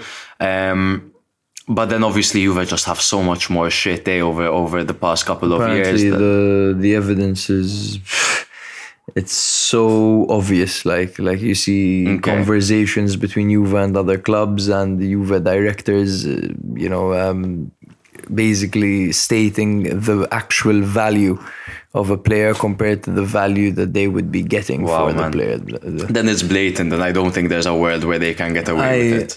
I don't think they the courts will overrule the appeal simply because um, Italian pride. Yeah, you know they well. they've issued the punishment. They're not going back. They're not going back. That's fair enough. That's fair enough. So yes, um, good. Unlucky Torino. It was a good game um, by them. They put on a, a really good fight. Um, it was a shame that there was a situation with the corner where Adoni didn't quite press, and then all of a sudden they found themselves trying to get that third goal to equalize, and they ended up conceding the other way. Um, good game by Torino. They sit in ninth right now, 31 points, while Juventus have climbed to seventh with 35 points. Yeah, I'd like to add that um, hopefully the the owners of Torino and the president of Torino show a little bit more urgency to sign players to replace Bremer, to replace Belotti, because I really would like to see Juric stay on at Torino and, and really prove what yeah. he can do at that team because he has a very good set of players to do that with. And if they have belief in him, then they can go a long way under his guidance. Juric was asked who is the best centre back you have ever managed. Now he's actually man- managed Cristian Romero as well um, at Genoa.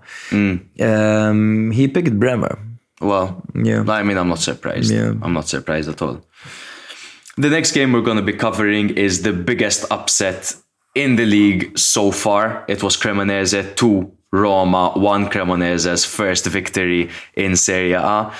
Last week, I made a very bold statement. I said that um, Roma and Inter are tied for second um, behind Napoli as the best teams in the league. And then I went on to say that Cremonese won't win a single game of football this season. And I was proved very, very wrong over here. I prefer really not to not to speak and speak I shan't. Roma won 1 0 in the reverse fixture, but this is their second loss against Cremonese this season as the underdogs knocked the Giallorossi out of the Coppa after beating them with the same scoreline. If I speak, I am in, in big trouble. I shall continue. Cremonese lined up in their 3-4-3 formation with Carnesecchi in goal and the backline of Vasquez, Bianchetti and Ferrari. They had Valeri out on the left and Sernicola out on the right with Benassi and Pickel in the midfield. With Okereke out on the left, Afena-Gyan out on the right and Tsadjout up front. Solbakken! For Roma, they had Chris Smalling suspended, therefore they lined up in their 3-4-2-1 formation with Patricio on goal and the backline of Mancini, Ibanez and Kumbulla. They had Zalewski out on the right and Spinazzola out on the left with Cristante and Wijnaldum in the midfield. They had Dybala and Pellegrini playing off of the shoulders of Belotti. Obviously, Abraham was still carrying a bit of an injury after he got studded in his eye last week. So, a little bit of swelling. He looks very uncomfortable. But yeah, that's the situation. So the 17th minute Cremonese opened the scoring. Valeri chested the ball down to Tsadjout, setting him up for a half volley. Tsadjout hit it with his outstep and into the top corner, proving you right once again, bro. This uh, Milan youth product is really proving to be something quite special. I can't believe it, bro. I'm, I'm trying to figure out what I was wearing or, or the way I said it. Like, how did I just mention this guy and he scored in two games in a row? Of a sudden, it was a quick. Oh, by the way, just shout out to Tsadjout. Mm. He's a great player, Milan youth product. He's six foot whatever. Like Tsadjout. He's even, even has his own celebration now. Like really... with the the goggles with the sand. so the game then went to halftime.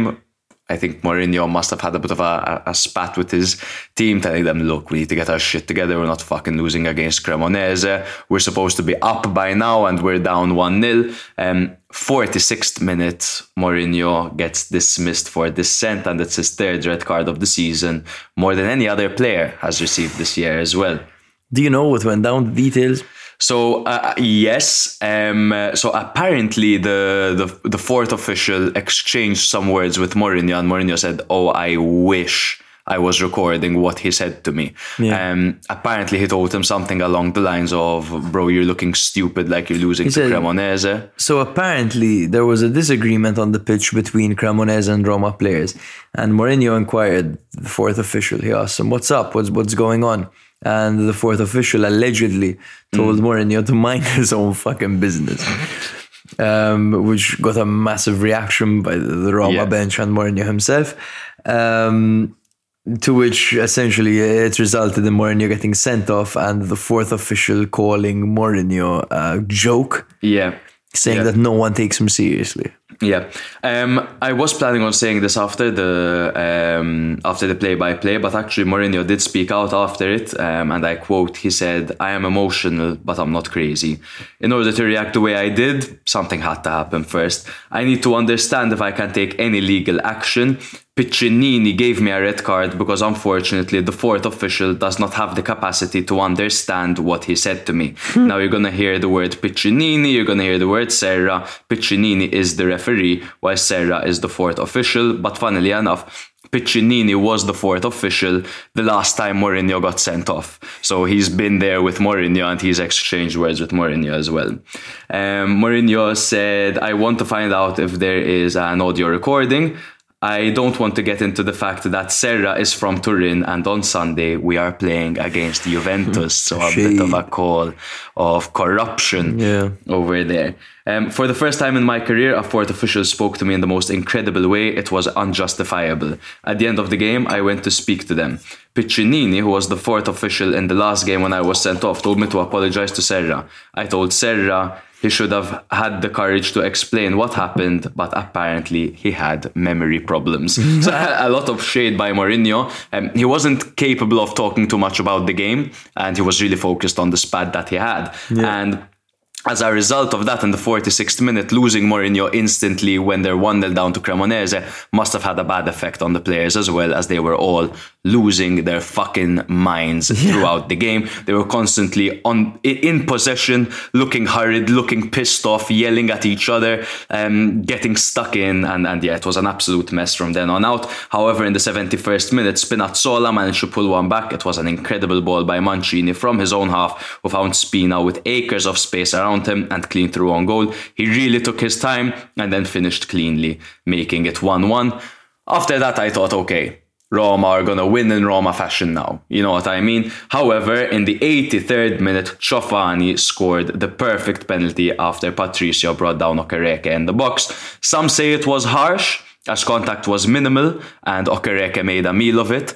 I think he did make a meal of it. I think it was minimal, but I think it was enough to drop him when he's moving at that pace and Yeah. wa- he did deny him a clear goal scoring opportunity. So Cremonese 2, Roma 1. Obviously, there's what I said last week that really got, got proven wrong. But I think rather than focusing on how wrong I was, let's focus on what an upset this is. Let's focus on how right I was. I, I said that that win a game. you said that win a game, and you said I'm overrating Roma. bit, so- you were bang on, but what an upset this was, bro! What, an, upset, bro. absolute And, and you look at the way that Cremonese won this game, bro. They had the least possession in this match day, and Yeah. then they had the second most distance covered behind Lazio. So you can tell that they worked their ass off for this fucking victory.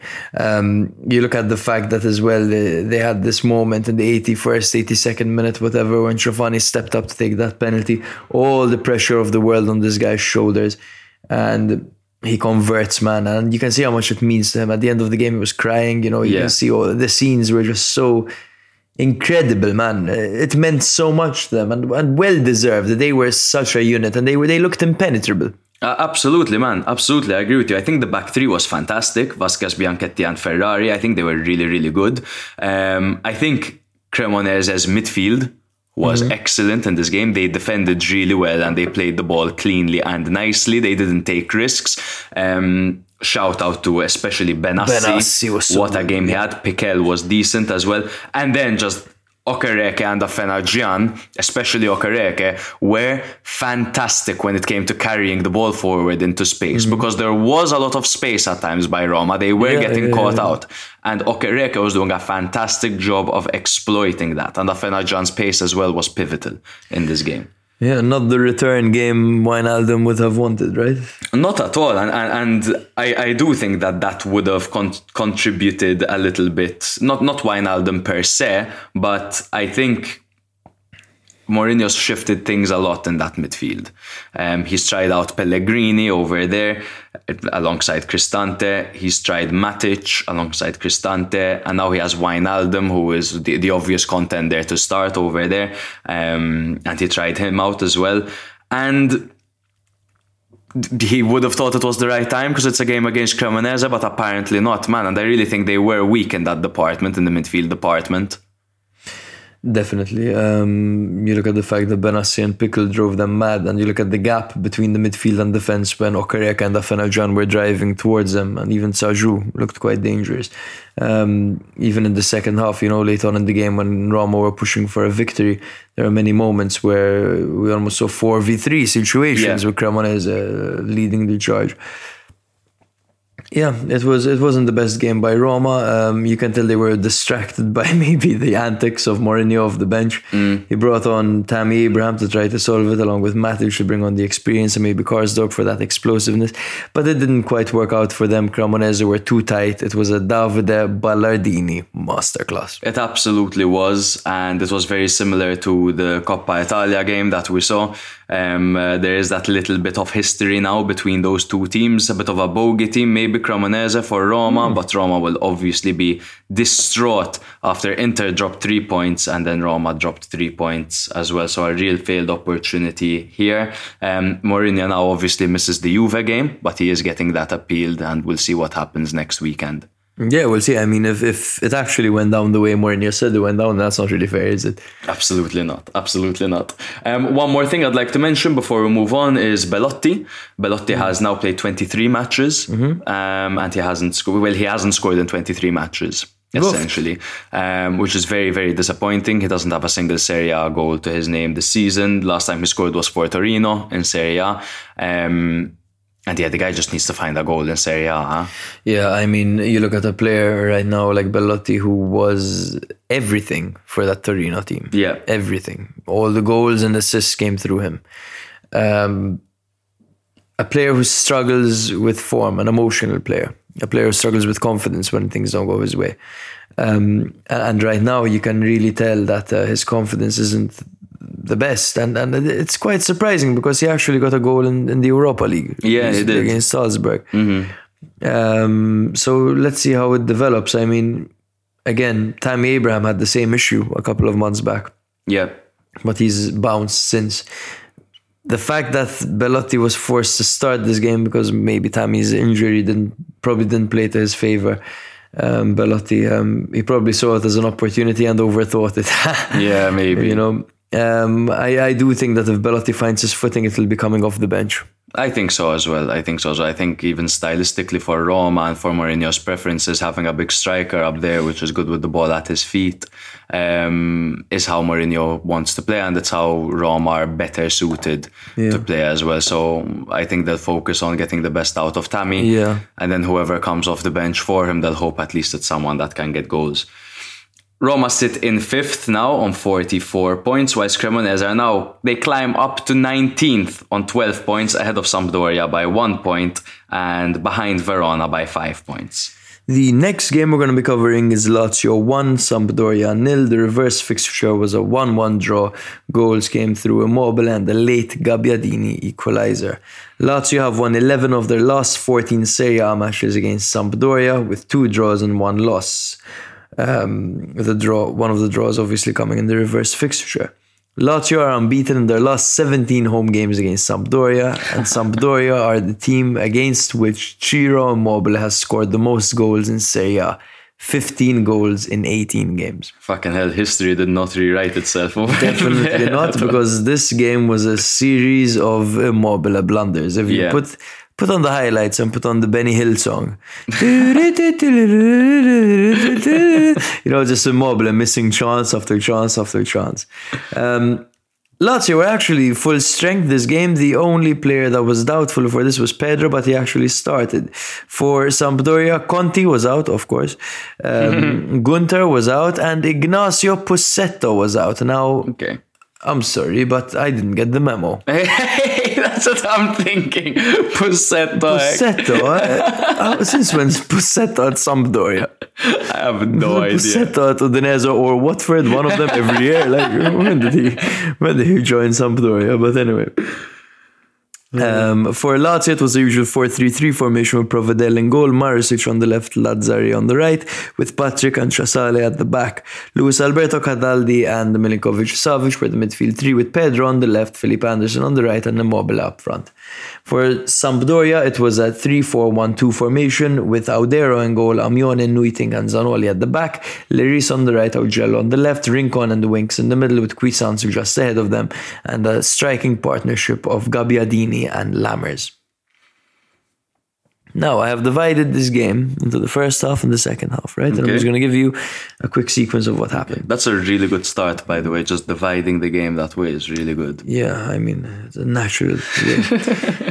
so the first half, we had an immobile shot um, that hit his own arm. we had Cuisance being played through, taking too many touches, cutting in to try to curl it in, even though he was on his own. He basically waited for the defender, and the shot got blocked. And then he put his hands up. He was like, "Oh my god, I can't believe it." Pedro hit the near post from a tight angle after Audero stopped Felipe Anderson's powerful strike. And then the ball fell to Immobile, who had an empty net from a bit of an awkward angle, to be mm. fair, but he missed the target completely. He skied it. Mm-hmm. That was the first half over in a nutshell. The second half started, and first first thing that happened was Marusic heading um, Gabbiadini through. Mm-hmm. so the opposite, the opposition striker, you know, Marusic headed the ball back to his own defender, and Gabbiadini suddenly one on one. But for some reason, Gabbiadini just shot immediately straight to the keeper. Immobile skied another 1v1. Um, there was a nice Immobile dummy letting the ball play through to Sergei Milinkovic Savic, who played the ball perfectly through to Marusic, who was one on one but shot wide.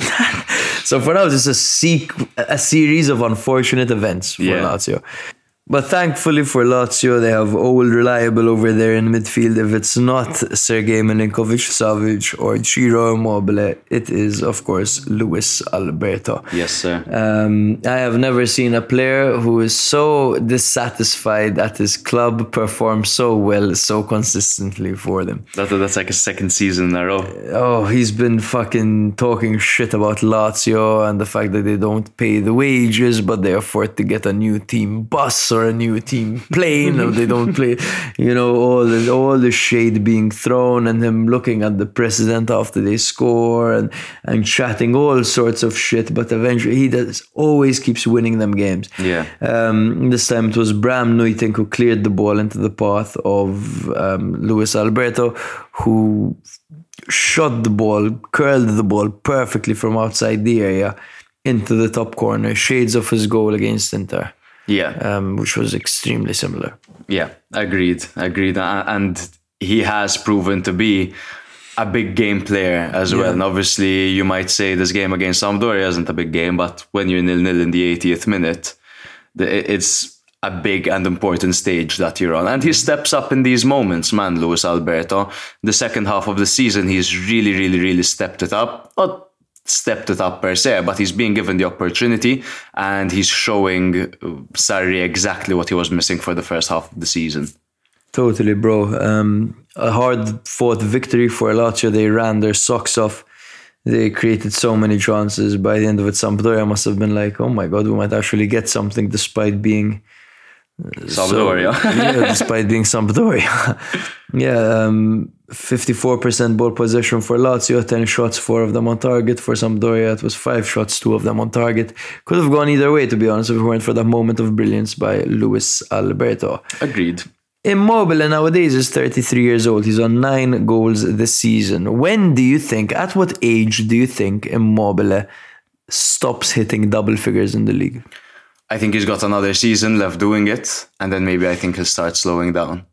I think uh, as well we are starting to see might be harsh, but we are starting to see his efficiency go down a little bit. Like mm, I know he had his injuries as well, and I'm not saying by any way, shape, means, or form that he's not a top striker in Italy, but I do think that within two years we will start to see the decline.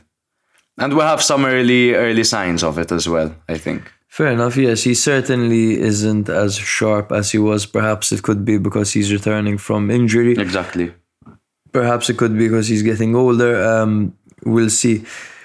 I think that with Immobile's skill set, he can't hit double figures for the next three, four years. Huh? Wow, okay. Double figures for him. It's nothing. It could be, and he has the service as well. Takes, takes penalties, you know. I think he could do it. And in Italy, you get to see these seasoned strikers still scoring quite a bit. Mm, fair enough. Now, Milinkovic Savic, bro, he has been involved in just two goals in the last 13 games played in Serie A, one goal and one assist. This is his longest such streak since December 2019. Um, where he scored two goals in 18 appearances. It was between December and July. December 2019, July 2020. So a bit of a dip for him, but Well, mm, I mean, he didn't have Ciro around. Yeah, exactly. And then Ciro came back and then he missed a bunch of chances. Exactly. So I think there's one man to blame over there. There's also a, a slight shout that says since Luis Alberto is in the team, then maybe Milinkovic Savic isn't as involved going forward, just hmm. for the balance of that midfield as well. I think when you see Vecino, for example, forming part of that midfield, Savic is allowed to go forward much more, but now Luis Alberto, his natural position is playing behind the striker.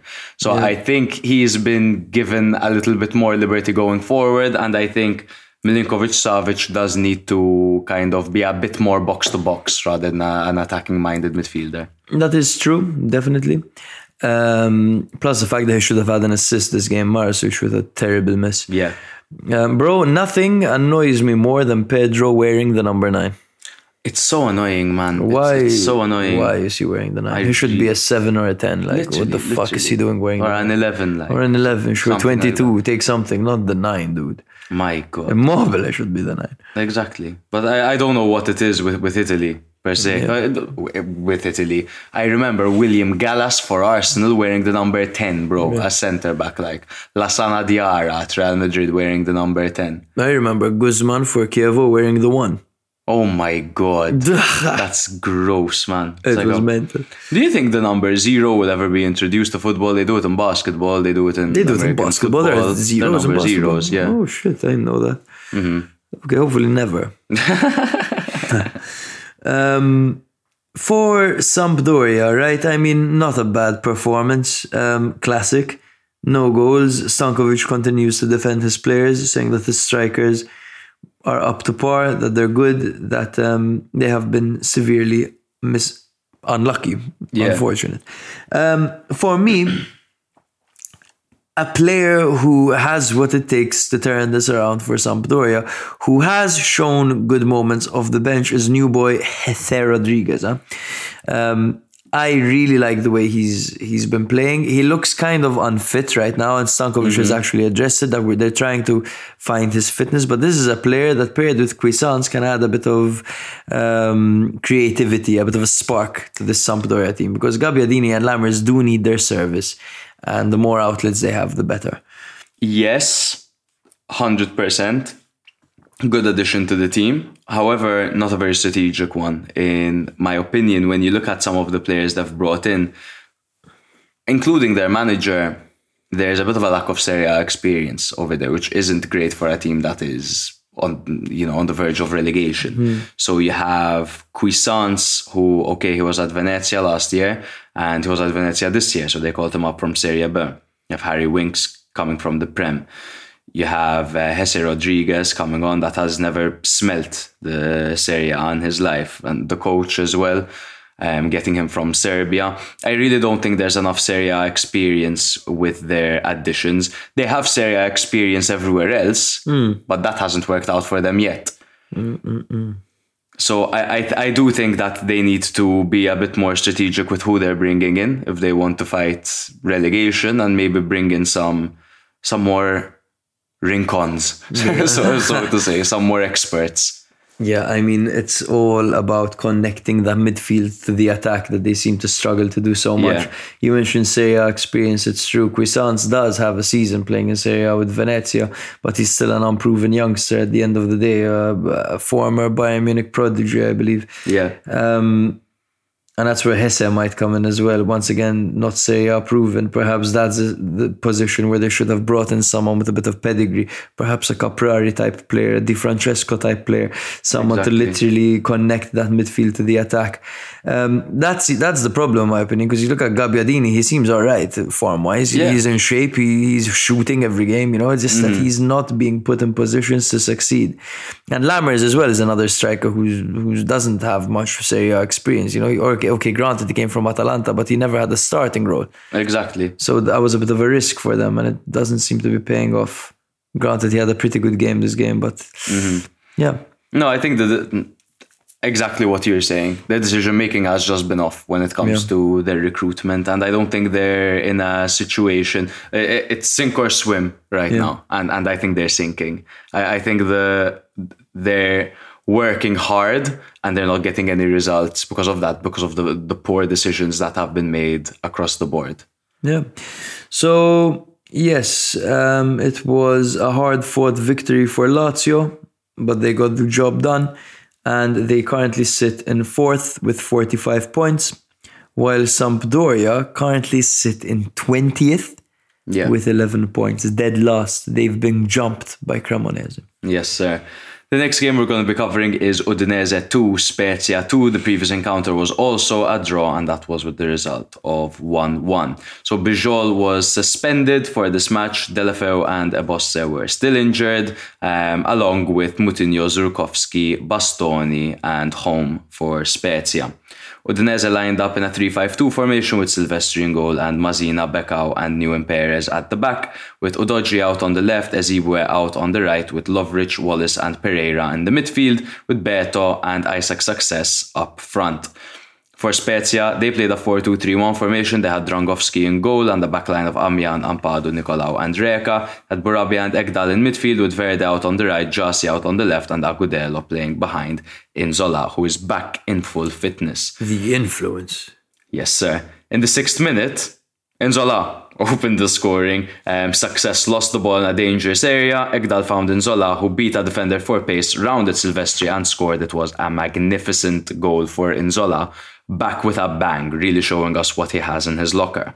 Sometimes maybe good, sometimes maybe shit. In the 22nd minute, Beto got an equalizer. Success played Beto through well, and Beto dribbled past Dragowski and netted. The linesman deemed the goal to be offside, but VAR found that Beto timed his run to perfection. It was actually the heel of the defender that kept Beto onside marginally.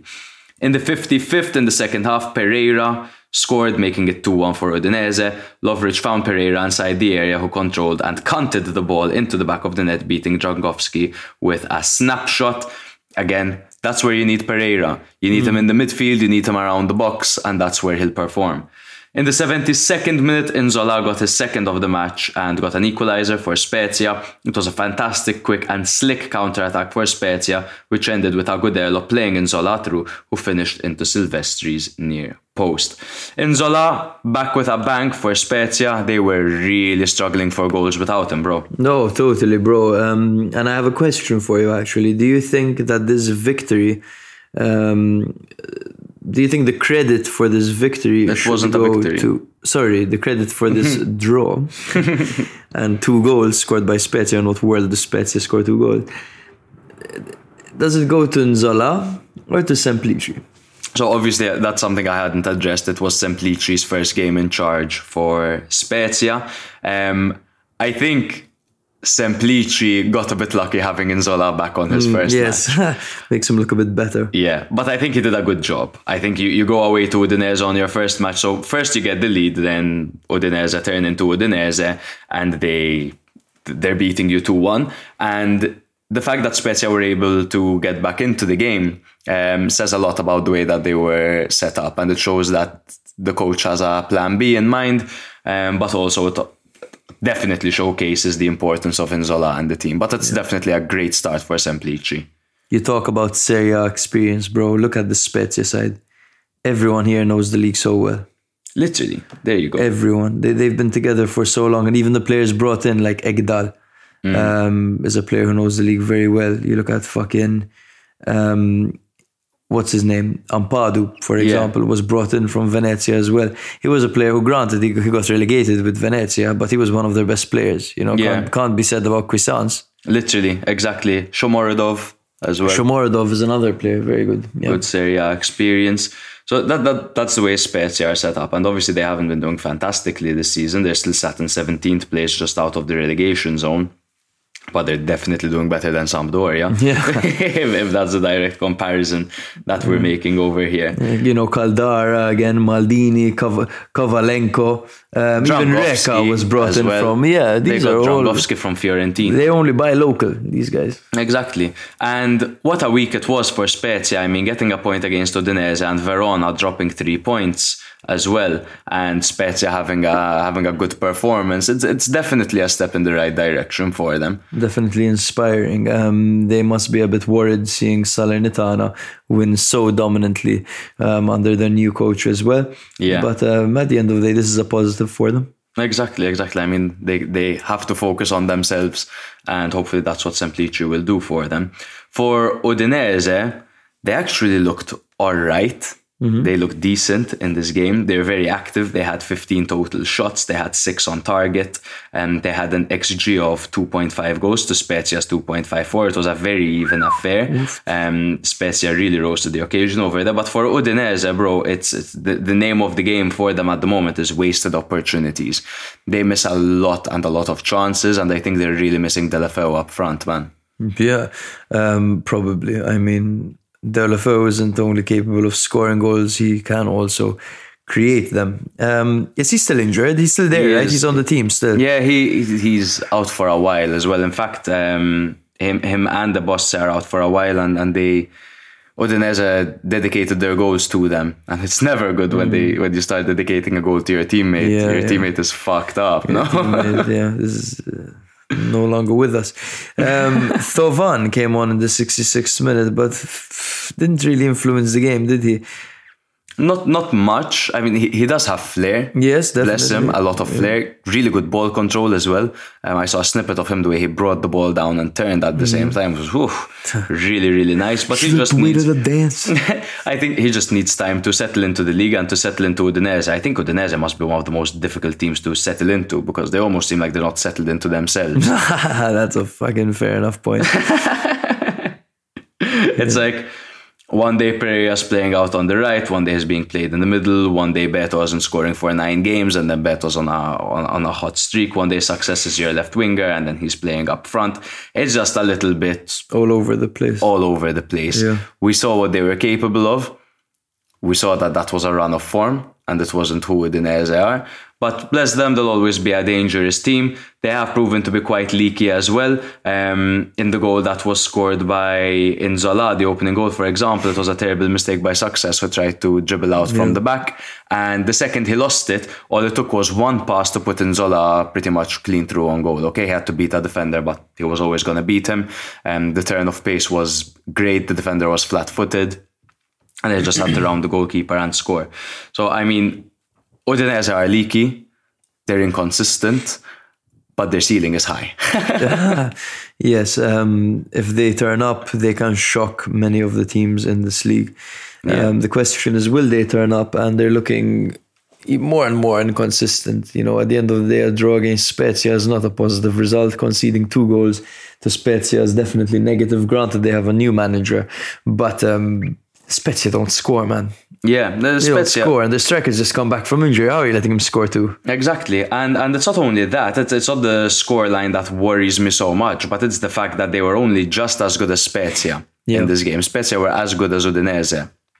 Yeah. And, and you know maybe they maybe they could have gotten away with something more as well. But to be fair, Udinese missed their chances as well.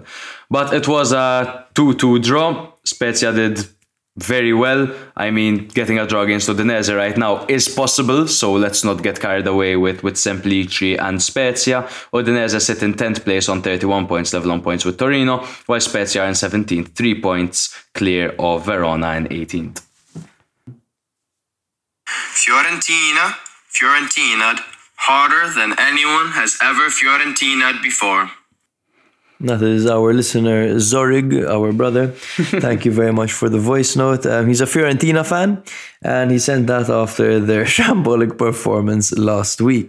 now, it is good to see for him and for Fiorentina themselves that they are carrying some of their cup form into the league as they beat Verona away from home with the score of three goals to nil. The previous encounter was a 2 0 victory. Um, goals came through Ikoné and Gonzalez. Yeah, and, and a very informed Verona as well that they Yeah. dismantled away from home. Not easy at all. Yeah, definitely not. The last time Verona beat Fiorentina was on the 24th of November 2019. That was a 1 0 victory, and the goal came through Di Carmine back then. Since then, it's been four draws and three Fiorentina wins. Hellas Verona, as you said, were on great form. Um, they were unbeaten at home in 2023, along with Empoli, Napoli, and Roma. They were the only four teams who were unbeaten in 2023. At home. Yes, at home. Now, Verona had Miguel Veloso out along with Milan Djuric, Thomas Henry, and Hrustic. For Fiorentina, it was Milenkovic who was doubtful and, in fact, did not feature this game. Now, Verona lined up with a 3-4-1-2 formation with Montipò on goal, Dawidowicz, Hien and Magnani at the back with Doig on the left and Faraoni on the right. Duda and Tameze were in the middle with Lazovic in the trequartista role with Lasagna and Ngonge up front. Um, I forgot to mention, of course, this game was um, Duda against Dodo, which is an interesting thing to see. For Fiorentina, it was a 4-2-3-1 formation with Terracciano in goal, Dodo on the right and Ter- Terzic on the left with Igor and Martinez Quarta as the centre-back duo. Mandragora and Amrabat were the midfield double pivot with Jonathan Ikoné playing on the right wing, Nico Gonzalez on the left wing, Barak in the trequartista position and Cabral up front. The first goal came in the 12th minute when Ikoné did Dawidowicz for pace, as he did many times in Yeah. the opening moment of this game, and he squared it to Barak, who spanked it into the top right corner. Il ruolo del ex. Always and consistently. Now, Barak's best season was with Hellas Verona, actually. He had 11 goals in 29 games, but he has also scored four in five games against Hellas Verona. My God. And a few of those goals came in his Udinese games, days as well. Yeah. The second goal came in the 38th minute. Um, it was a left footed volley from a corner um, by Cabral. The corner was given by Mandragora. This was his fifth Serie A goal of the season. Prior to this, Lasagna missed an open header, which was set up wonderfully by um, Lazovic. Lasagna missing seems to be a theme this game. He should join Lazio. Now, in the 86th minute, um, Hellas almost got one back and would have climbed their way into the game and potentially um, set the way for a dramatic ending. But uh, Gaich hit the post with his header. He couldn't Yeah. quite get it um, in. Gaich has grown, huh? He has grown. He's looking good, bro. Mm-hmm. He's looking good. He's looking dangerous. They're finding him. The second he starts finishing them, they're Yeah. going to be a, a much more dangerous team. I think we'll see more from Gaich in the future. I think so as well. I wonder if this is the Saju effect, but we'll see. In the 89th minute, it happened, man. It happened. It happened. Yep. Cristiano Biraghi, dude. My God. Madonna, Free kick from inside his own half. His teammates down, being helped by opposition players. Um, the referee deemed it legal. He kicked the ball, he shot the ball fucking from his own half over the goalkeeper and into the back of the net. Montipò must be fuming. And that Yeah. is 3 0 for Fiorentina away from home in a very difficult game. Yeah. If there's anyone that can score that goal, it's Biraghi, man. Biraghi, you know? It's Biraghi. That's why you take him off. Was it was it unsportsmanlike? That was his first goal of the season, by the way. It was his first goal of the season, and he also missed a penalty earlier. Is that, So that's, some- that's why you take him on. um, was it unsportsmanlike? We've definitely seen worse. We have definitely seen. But was it unsportsmanlike? Yes. Yes, for sure, right? You know your teammate is still down, but Yeah. technically, if the referee gave you the green light, then you can do whatever the fuck you want. Exactly. No? I mean, so many things are unsportsmanlike in the Exactly. sport. You know, Exactly. Cremonese putting all their players in the box for a victory and relying on a penalty on a counter attack to win is unsportsmanlike. No, Uh, I guess You know? Um, like I'd, I'd say that as, as a human, as a human, it, it it it is a little bit unsportsmanlike. But he was well within his rights to do it, man. The referee deems it legal. You fucking do it. You know what I. Mean? right. It's not like they had to play fair play. Or, play the ball back to the, the opponents. They had a free kick. The referee said play. His teammate was still down. Sure, he was being helped, but the guy helping him wouldn't have stopped the fucking ball from hitting the back of the net over there. So it doesn't bother me, man. It really doesn't bother me. The celebration was unsportsmanlike. The celebration was weird. Pushing his teammates away, man, shouting in their face, like, get away from me. Oh, that was his moment, man. What the fuck? Yeah. That's a main character. Get the fuck away from me. I just scored from half pitch. I'm the guy, I'm that guy. Right, man. Come on. Yeah. He came off the bench and did that. I'd fucking punch my teammates in the dick if they came anywhere near me after I scored that goal. Like, fucking kiss my boots. Do you think that having Cabral and Jovic on the same team is a good thing or a bad thing for Italiano? I think you can definitely have players that are more consistent within the team. I definitely think that he could have two strikers that give you something a little bit different because it's kind of like for like at the moment with the two of them. Um, Cabral is bigger and stronger, but he's not too different to Jovic in that sense. Jovic gives you a very similar kind of play style. He's a smaller build with a better finish, Jovic. Yeah, they they're both in the box strikers. They're both finishers. Yeah, they're yeah, both yeah, target men. You know what I mean? It wouldn't hurt if, if they had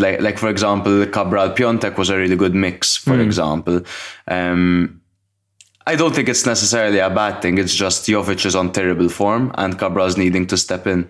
I think Jovic is the worst thing that has happened to Cabral. Because Cabral is the type of player that needs minutes, he needs consistency, he needs game in, game out, game in, game out. And the same thing goes for Jovic. So I think they get in each other's way, man. I Yeah. think they they stop each other's momentum constantly. And the fact that none of them have cemented their role as a starter is uh, a, a never-ending vicious cycle. Mm-hmm. The fact that, you know, they can't find their footing because they're not playing and they're not playing because they can't find their footing. Mm-hmm. Mm-hmm. You know, and it can be quite, I think, frustrating for Italiano, for Cabral, and for Jovic. Yeah, especially when they're- Cabral seems to be overcoming it more than Jovic is, though. Yeah, I think I think at, at the moment you start Cabral over Yes, for sure, Now there's yes, obviously the argument of play Jovic as much as you can, so he gets more experience and, and he'll, he'll start getting goals. Um, but when you when you look at 24 matches into the season and he still hasn't quite picked it up, and he was your big money signing in the summer, big money, as in like it was your Yeah, your yeah, star signing in, in the summer then I'm afraid it's bad news, man. He just hasn't kind of hit the ground running. There's always next season, but this season, Fiorentina are really kind of feeling the effects of that lack of a striker. Is Kevin Lasagna good enough for Serie A? No, No, right? I think there are better strikers in Serie B, dude. hundred percent. Lapadula. Yeah, but better, Coda. yeah, but better strikers and better wingers as well. Because one thing he has, bless him, is he's versatile. But then would I rather have him as my winger or have Dennis Man as my winger? Yeah. You know what I mean? definitely Dennis Man. Hundred percent Dennis Man. So no, I don't think he's good enough for good enough for Serie A. Yeah, it seems like he's he's good. He breaks through. He gets in the opportunity. He enters the hole, but he's not gonna fucking finish. You know. No, no. Um, two interesting stats for Hellas Verona. Hien, their centre back, has the most recoveries in 2023 in Serie A, and Doig, their fullback, has the most dribbles for a defender in 2023. Okay, interesting. So yes, good form for them. Um, quite a spill Yeah. in this case. Um, they have lost 3 0 at home to Fiorentina. But, you know, judging by the way things are going overall, uh, I don't think they'd be too upset about this and they'll just move on to the next game. Yeah, I think so. I'm I'm keen to know who their next match is against, and that is against Spezia. That's massive. Oh, That's massive. That's massive. oh, cancel your plans, ladies and gents. That's and after that, they face Monza. Very good couple of games. Yes, Fiorentina have climbed to 12th with 28 points, while Verona sit in 18th with 17 points. Yeah, they they could still comfortably make top ten. Fiorentina. There's still a lot of time left, and there isn't a massive gap over there. Yeah, and I really hope they continue their European form, and I've really enjoyed watching them uh, Yeah. in Europe as well. Yeah, they're a nice little squad. Um, the next game we're going to be covering is another upset. It was Salernitana 3, Monza nil. The previous encounter was a 3 0 victory for Monza, so Salernitana have now taken it to penalties. Um, Sousa lost 2 0 to Lazio on his debut, and here had to do without William Troost-Ekong, Fazio, and suspended Dylan Bronn, plus Boulaye Dia not being fully fit. Monza suffered their first defeat of 2023 against Milan and went into this game with Marlon, Birindelli, Rovella all banned. Cragno got his first Serie A start for the club, um, having now only played in the Coppa Italia. Not a great game to fucking feature for your first time, man. Yeah. Salernitana played a 3-4-2-1 formation with Ochoa on goal and the backline of Pirola, Gyomber and Daniliuc. They had Bradaric out on the left and Sambi out on the right and the midfield two of Coulibaly and Crnigoj. Then they had Candreva playing as a left winger, Kastanos as a right winger and Piątek up front. Few changes over there. Yeah.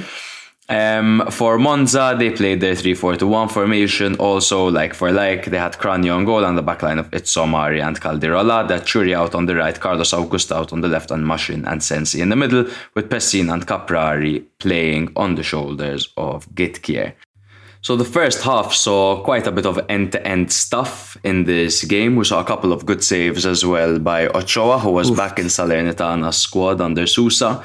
Um, however, in the 52nd minute, Salernitana opened the scoring through Coulibaly. It was a lovely curling strike into the top corner. Nothing Cragno could have done to keep it out. Um, good to see um, Candreva obviously getting involved over there and providing the assist for this goal. In the 65th minute, Kastanos made it too. Um, it was an attempted cross that was blocked on a counter attack. The ball bounced very kindly for Kastanos in acres of space, who volleyed the ball into the top corner, leaving Cragno rooted to the spot. He couldn't have hit it better. Yeah. Kastanos over there. Yeah, those are already two amazing goals. Literally, man, literally. And Salernitana, this was like prime Salernitana that we saw. In the 71st minute, Candreva scored in his new position. It was Piątek's shot that was saved by Cragno and into the path of Candreva, whose rebound bounced in off the crossbar, approved by goal line technology. Piątek, to be honest, was greedy to go for a goal and should have played the ball to Candreva in the first place, but luckily for the Italian, uh, the ball fell right to him after the shot was failed. In the 83rd minute, Piątek dribbled past, past who was way off his line, but couldn't hit the target with his finish. His shooting boots have been really off, particularly Yeah. in this game. In the 87th minute, Donati received his marching orders after getting his second yellow card due to a handball. I mean, you look at the stats for this game, bro. Salernitana had 38% ball possession to Monza's 62% ball possession. Salernitana had 12 shots, 5 on target, while Monza had 15 shots, 4 on target.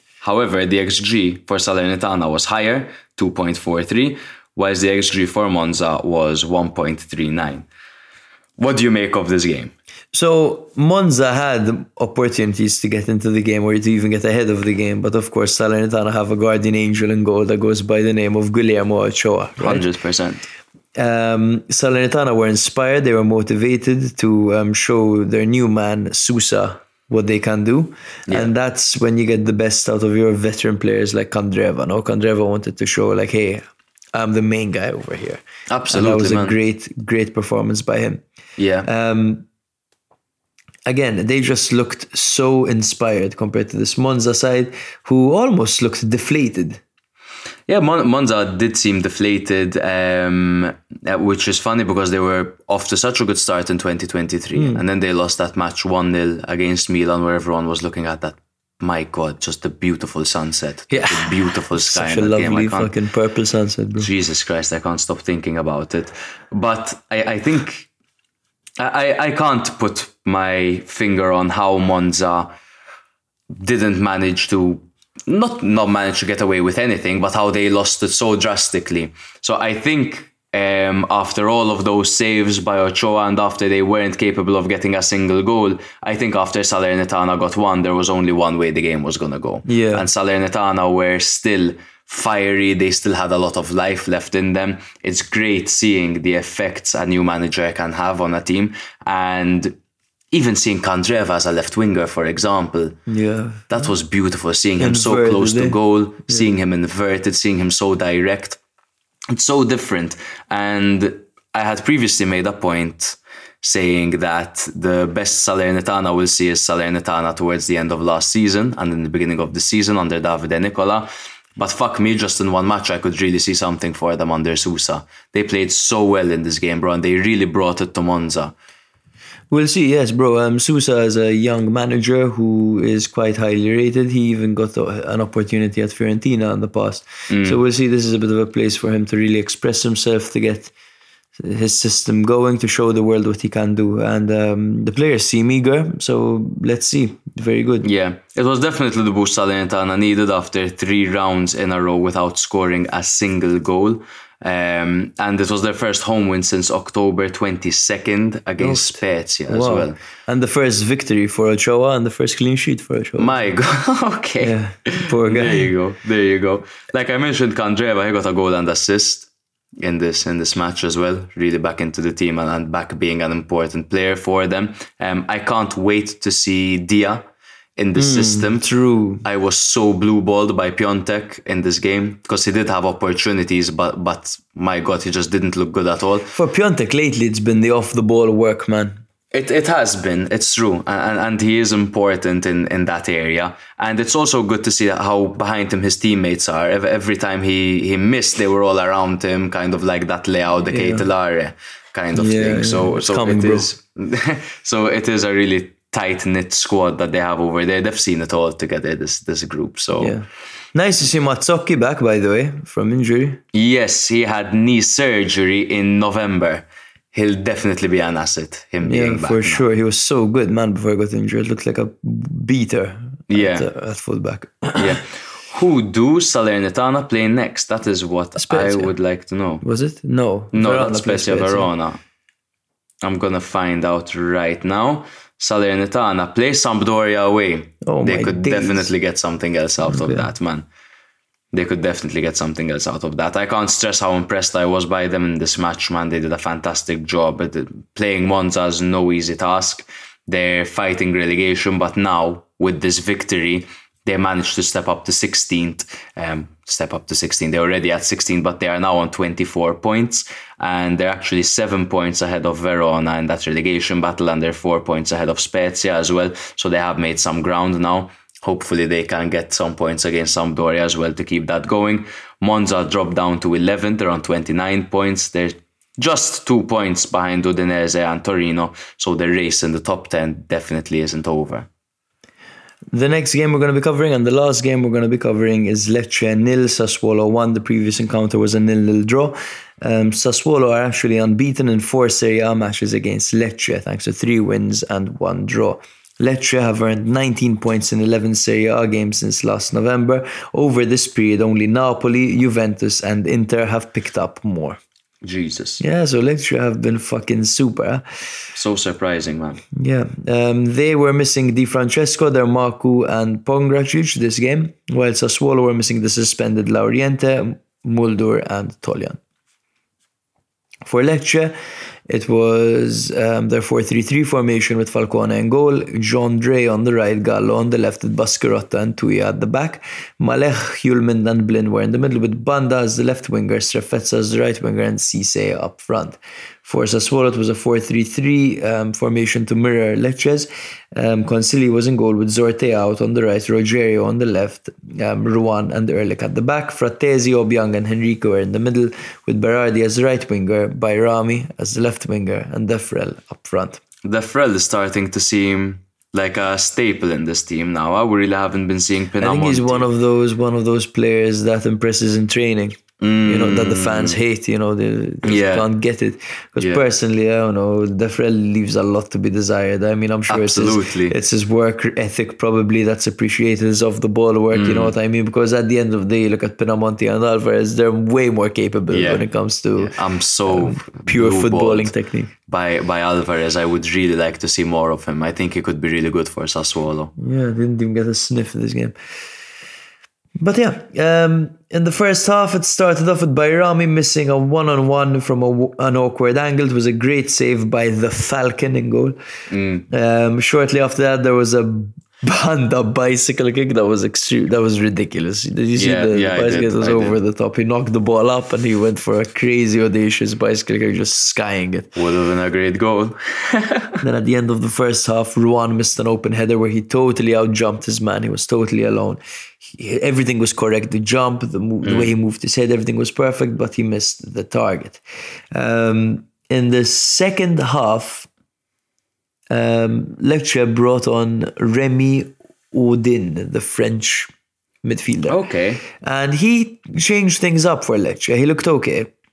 Um, however, he did miss two very good opportunities. Yeah. F- he skied them, both of them. The second one was worse than the first one. It was a long throw that was flicked on by Baschirotto because you know when, um, of course, Lecce have a throw in in the opposition half. Baschirotto goes up, they throw it at him, and he just flicks it on, right? Because no one's gonna beat Baschirotto in the air. Yeah. Because Baschirotto probably weighs hundred kilos of pure fucking muscle. It's if you fucking collide with him, it's just like getting hit by a truck, probably. Exactly. So yeah, um, he flicked the ball into the path of Oudin, who once again skied it. Unlucky. Yeah. Um, Sassuolo's goal came in the 65th minute when Thorstvedt converted a Berardi corner at the near post. He had only been on for four minutes, Thorstvedt, and he Mm. got the winner over there. So it's a good, good little um, cameo for him in his first season at Sassuolo. It hasn't really gone swimmingly so far. Um, he's shown glimpses of what he can do, but he hasn't really had game-changing moments. So nice to see him finally get his. Yeah, good for his confidence as well, and and it's good to know that he can do it late on in a game, and he's someone good to bring on because because I, I don't see anyone, um, I, I don't see any one of those midfield three being dropped for Sassuolo Yeah. for for Thorstvedt like Frattesi, Henrique, and um, I always forget his bloody name Lopez. Lopez, yeah, Lopez, but- Maxime. Yeah, but but I, I think he's been a bit on and off with injuries because we've been seeing a lot of Yeah. Obiang in the team as well. Yeah, who is also back from injury. Yeah, he, had heart problems. That was his beyond injury. really? Yeah, Oh shit. Like my dog. Miskin. Now, um, Lecce did have a very good sequence at the end. To be honest, Sassuolo did manage to neutralize them for the most part. At the end of the game, Hjulmand played a perfect ball over the top. Hjulmand, by the way, is a fantastic midfielder who's getting a lot of attention from top teams like Milan, Roma. Yeah. We're talking about all of them. Um, he played a perfect ball over the top to Oudin, who kept it under control and squeezed it into Colombo, who laid it off to Strefezza, who was right in front of the goalkeeper but failed to hit the target and was extremely embarrassed yeah. afterwards. He, he couldn't. said. He had he, covered his face for like an entire minute over there, man. Just Yeah. collapsed to the ground. It was a really good opportunity, and would have been a an, another point for Lecce, but but not today, man. Lecce outshot Sassuolo actually 12 to 7, but they only had one shot on target compared to Sassuolo's three. Um, once again, very wasteful Lecce over here. And to be honest with you, um, Sassuolo did deserve the victory, in my opinion, simply because of how poor Lecce were in the final third. Yeah, they were very poor in the final third. And that being said, Sassuolo have been on really good form as well. When you look at their past couple of games, I mean, okay, last game they lost to Napoli, which is fine. The game before that they drew to Udinese. The game before that they beat Atalanta. The game before that they beat Milan. The game before that they held Monza away from home. Yeah. So they really have turned things around, Sassuolo, man. Yeah, they're on the way up. They're on the rise, um, which is bad news for anyone who has to play them because it's never fun Yeah. playing Sassuolo team that's very dynamic. Exactly. They currently sit in 14th with 27 points, overtaking Lecce on the direct encounter, who sit in 15th with 27 points too. Brother, I couldn't help but notice that throughout the episode your voice got progressively worse. I think your allergies are really acting up, man. Bro, yes, I got this nasal spray from the pharmacy today and I got antihistamines. Now, I'm a person who has never struggled with allergies in my entire life. And I used to actually take the piss out of my girlfriend because she has really bad allergies. and I tell her, you know, you're allergic to earth. What kind of what kind of weird shit is this? Just breathe air and be okay. Like, you know, um, and here I am right now just dying, man. Um, yeah, so I have the saline nose spray that I use every now and then. Really helps to blow your nose. I'm drinking wine, which I'm sure doesn't help. No. Careful with that nasal spray, huh? No, no, it doesn't have steroids in it. Okay, It's not the shit that Mike's addicted to. Yeah. exactly. I know some people that have gotten very addicted to nasal spray. And so apparently just- makes it worse. yeah, in the long run. In the long run. Yeah. But thank you guys for tuning into this episode. It was quite a long one. Back to the two hour mark again. Oh, yes. Um, don't forget to follow us on Instagram, TikTok, and Twitter, and YouTube. Give us a nice little subscription over there. We've been posting some YouTube shorts and the full episodes as well. Um, rate us five stars wherever you're listening. We'll be back next week. We'll have a couple of bangers that will be covering next week. In fact, I want to go through them a little bit so that you guys will get excited for the next one. But things start off on Friday between Napoli and Lazio. Um, there's Fiorentina against Milan. There's Roma against Juve. Sunday night, 8:45 to close things off. And then the games go through as well to Monday with Torino facing Bologna and Sassuolo facing Roma against Juve. That's going to be a good one. Corner galore. Corner galore, only corners in that game. But thank you very much for listening, guys. We've been Serie A Spotlight. We love you all and take care.